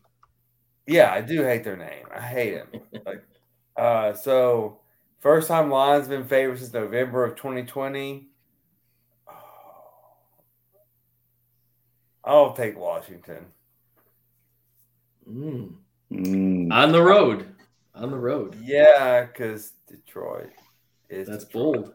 Hey, I got is the Lions all day. I, I like I like the fire that they showed. They made a lot of mistakes in the second quarter last week against Philly. Uh, but if there's one thing this team uh, doesn't lack in its heart and, and fire, and and I think that's a, a, a show of their coach that they really uh, fight hard for him, and and they came up just short. So interesting. And if you pick. want to look for a Swiss Army knife, D'Andre Swift or D'Andre Swift fantastic, dude. He had uh, like 175 total yards last mm-hmm. last week and a touchdown. Uh, I mean, just unbelievable. Complete, when they needed a play, he complete he juggernaut in offense. Yep. Yeah. Well, uh, Brandon scored 74 points on his fantasy team, so don't talk to, don't let him give you advice about fantasy. Hey, and D'Andre Swift had 28 of those 74 points. if you just had six of him, you may have won. It's almost the third. It's almost yeah, the third. So it's uh, week back, one. Yeah. Yeah, Tor- it's true. Tortoise wins race. This, this, this is our preseason. We're just trying to figure out how Exactly. I'm trying to figure out what's going on. Brandon, uh, Tampa Bay looked really good. Let's face it. Um, I know you've you've picked them to go pretty far, if not uh, to the Super Bowl. Uh, Brady, eleven day hiatus from the team. Gisele, did she move out? Did they go on vacation? Did he get some work done on his face? We don't know. But one thing we do know is it didn't affect the way he played the game. He was in complete control the whole game. Um, they played the Saints today, who, uh, yeah, or this week, I should say, who barely squeaked by. Um, okay, what do we got going on here? Uh, Randall? Not sure what's happening here. But we play, they play the Saints who barely squeaked by Randall's uh, uh, Falcons. Uh, Falcons. They're giving. The Falcons giving only had like a 60 point lead in the fourth quarter. But yeah, right. Tampa's only giving two and a half, and the over under is 44 and a half. Do you think that number is a little bit low, Brendan? Absolutely. Um, trust in the goat. This is this is going to be at least a ten point game, in my opinion. Um, like I said, like we talked about, it's kind of preseason. They're figuring everything out. Tom Brady, he even criticized himself. He threw a bad interception. Blah blah blah but he managed the game well. Mm-hmm. Uh, ran the ball when he needed to, uh, hit his receivers, kick field goals, whatever. I mean, this dude's a goat. He is not here when he's 44 years old without a mission, 45, and uh, he's trying to win another Super Bowl. So um, just strap on your boots and watch this dude. He is the goat.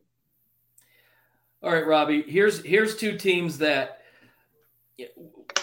What are they going to do? Are they going to be able to uh, repeat what they used to do in, in years past? I'm talking about the Patriots and Pittsburgh. Pittsburgh coming off a big win. Uh, Cincinnati, albeit at a big cost, losing TJ Watt for could be the whole year. We're not sure. Um, flip side, New England, uh, Mac Jones got a back issue. They're not really talking much about it. It's hush hush. He didn't look good last week in Miami. Uh, so the Steelers are giving two and a half over under 40 and a half. I think that over under says uh, Vegas doesn't think they're going to score a lot of points in this game. Who do you like in this one? Well, one I can't believe is no longer named Heinz Field. That was the perfect place for a football sponsorship.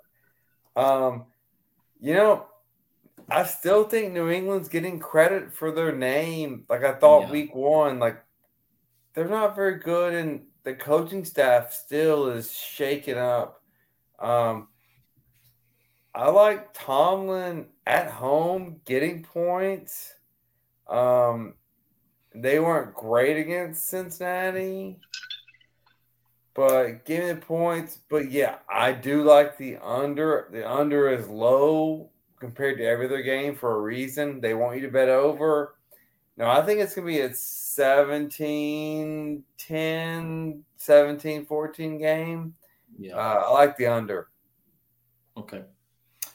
Uh, Brandon, Tua, eh, didn't impress me. Uh, Tyreek Hill probably had a decent game. I think he can be better. Going into Baltimore to face uh, Lamar Jackson, who is looking for a massive contract, one of a guaranteed deal, which I don't think he's going to get. Um, Baltimore giving three and a half over under right now at 44 and a half. I see big numbers from this game. Um, this could be a season where Lamar's really trying to prove his worth, uh, taking some risks that he wouldn't normally take. Uh, and Tua's got got uh, a lot to prove. He's got the weapons. Um, will he do it? It's it remains to be seen. What do you think about this game? Two and a half, Baltimore. Um, I'll take that all day. Uh, it's possible that J.K. Dobbins is is back this week. Yeah, he was full Which is- participant in, in Yeah, practice today. which which is which is huge. Um, I mean, if you remember him in his rookie season, he was just incredible. You know, Mhm. and then second year, a little hurt, injured, you know, took out whatever. Uh, this dude's a beast. Uh, not just saying that because he's from Ohio State and I'm biased, but kind of I am a little bit. Uh, but uh, he is a beast. Watch out for this dude this year. Uh, if he's fully healthy and stays healthy, the tandem between him and Lamar running, um, it's going to be vicious. So I, I, I'd like Baltimore here for sure. Uh, Robbie, Arizona going into Sin City uh, after absolutely getting uh, curb stomped by Kansas City. Uh, I think we can all say uh, what was Arizona thinking by giving them that extension. I don't think they were. Uh, and then you got the Raiders who you know played well against the Chargers, and I think that's what you're going to see up and down that division. So Arizona going in, uh, Vegas giving them four and a half, over under 51 and a half. Obviously, there's going to be a lot of points being scored. My estimation, I think this is Raiders uh, mopping the floor with uh, Cardinal blood uh, all day long. What do you think? I totally agree. This is a losing college coach that came to a NFL job, and he's losing the NFL.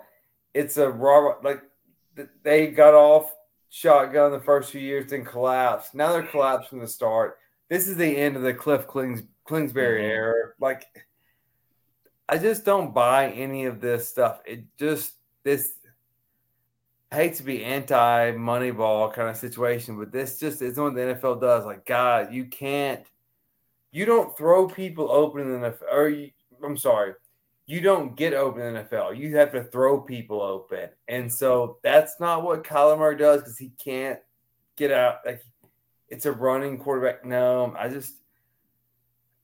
I have a bad taste in car. I think this is the demise of this whole system. And yeah, it sucks for them. They just paid him a whole boatload of money. Mm-hmm. And he's talented. He's dynamic. But yeah, you're not going to win with him. Should have stayed in baseball. And hey, tell me you haven't heard this before. JJ Watt's hurt and not playing. So Yeah. Hey, Uh, what I, what I say in our group thread, the Watts are just prone for injury. prone to injury. They're Yeah, they're unbelievable athletes, and Yep. you know, for two or three games a year, they're fantastic. And Remind me myself. it's un- unfortunate because their pedigree is is pretty stout. So Absolutely. Uh, Brandon, team we just talked about a few minutes ago, Seattle, uh, won their Super Bowl, rightfully so. Good for them. They go into San Francisco and, and they're playing a team that has a lot to prove. I think if there's a team in the NFL right now that that has to make up for just a horrible performance, it's the San Francisco 49ers. Um, eight and a half. San Francisco is laying eight and a half. Um, 41 and a half. Over under. Uh, what are your thoughts on this one? Oh man, this 41 over under. I almost like the under here. I, I think this is kind of a uh, a ploy on Vegas to to make you pick over. Get people Um, that number's going to come down. If This is going to be a pillow fight. I mean, th- these two teams right now are in shambles. I, like I said, they're they're coming off a high in Seattle. This is their Super Bowl. They they played a fantastic game. I've never seen Geno Smith look so good, um, and you won't ever see that again, probably, in your not. lifetime. Um, Probably not. so they were amped up for this all season. Um, I I think they're deflated. It's it's going to be you know try and get through this kind of game. Um, I like the under. I'll just stay with that. Okay. Uh, Robbie, uh, Vikings look good against Green Bay, or did Green Bay just look bad? That you know, we'll see about that. They go into Philly facing a team in the first half last week that looked like they could beat anybody in the NFL. Jalen Hurts almost single-handedly ran over the Lions uh, defense uh, when when they needed a play. He just took off running, and and that's his game. Um, coming home after a big win on the road, they're giving to with an over under of 50 and a half. Um, can Jalen Hurts do to the Minnesota Viking defense what he did to my Lions last week? Yes. The short answer is yes. Look, the Eagles are equipped with weapons on weapons on weapons. And Kirk Cousin is also equipped with weapons. I like the over. Um, Philly minus two. It's at home. It's between Monday night's be rowdy. I think they may win, but I'd stay away from the points. I like the over in this game. I think both teams score at will, really. Um, look, you have Jalen, you have Jalen, you have Miles Sanders, Mike Sanders, Miles Sanders, you have AJ Brown, you have uh, the other Alabama running back or receiver. Vikings have weapons. Devonta Like, there's Smith. a lot of talent. DeVonta Smith, yeah. Yeah. Yeah, so yeah, I like I like a lot of points scored here. Yeah, Similar I, I to the think Vikings Eagles game last week. I think Vegas agrees with you on that one. And we'll close it up right here with this game, the the big game of Monday night. Um, obviously, uh, Buffalo did what they did. They look like the best team in the NFL. Um, going up against you, you, your boys, the Tennessee Titans, who we won't even talk about what happened with them. Saquon Barkley, oh, got me a lot of points fantasy. But anyways, moving on to week two.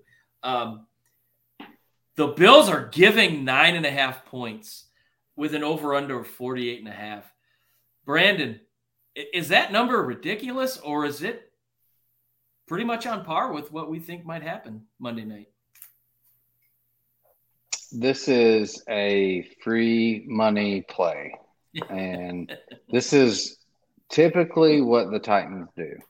So we go and, and lose to bad teams at home or away or whatever you have. We will win this game just like we did last year. Ladies and Um, gentlemen, reckless speculation at its finest. So last year, we lost to the Jets at home 24 27. Terrible team. I don't know, I don't even know if they had one or two wins at that point. Then the next week, we go in or we play the Bills at home 34 31 win. Yeah. This is typical Titans, just like we called it last week. This is a game we lose to the Giants team who is supposed to be no good. We go in, we lose. Should have won the game. Yeah, we need we we've got kicker problems. Hashtag kicker problems. Who Uh, doesn't? That yeah, that that that's been a big big thing for us for sure. Uh, this is a game I see us winning. I see us bouncing back. Um, now, don't get me wrong. Josh Allen is a dog, and the Bills are the juggernaut. But this is a game maybe they slightly overlook, and that Vrabel over prepares for, and and we can we can pull this one out. So I would take the points on this one. Um, we're minus ten or nine and a half. Nine right now, yeah. Yeah. So take our points all day long. Uh, we're not losing by that much.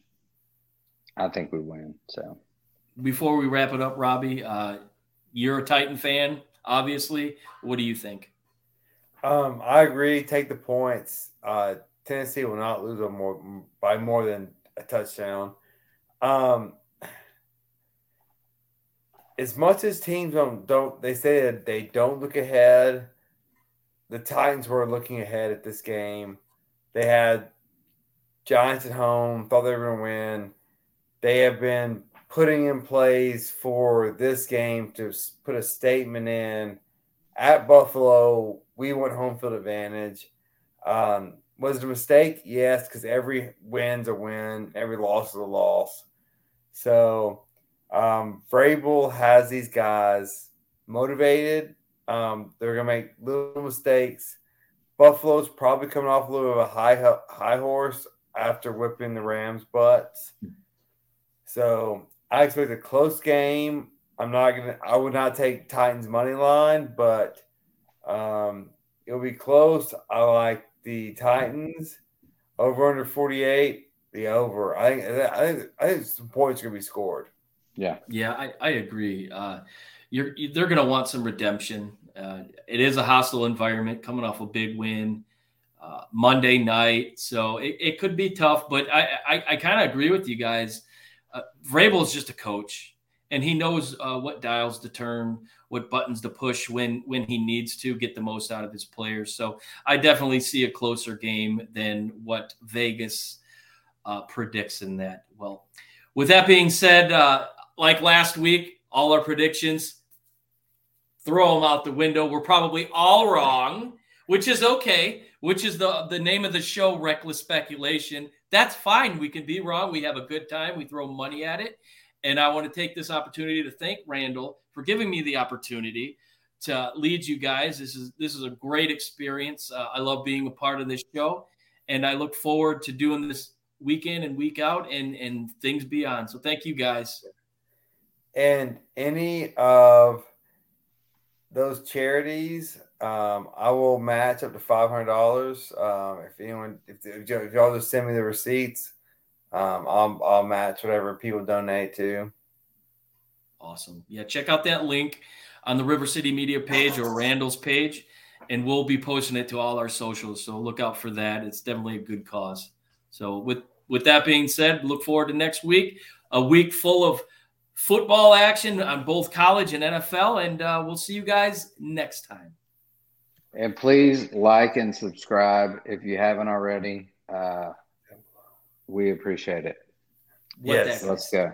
Yes. What he said, absolutely. And then it's uh, next week. It's uh, Tennessee Florida week, so Randall and I will be on high uh, paranoid alert, alert next week. Looking forward to this. Let's that. do it. Gonna be All fun, right. boys. Yes, sir. Good shows.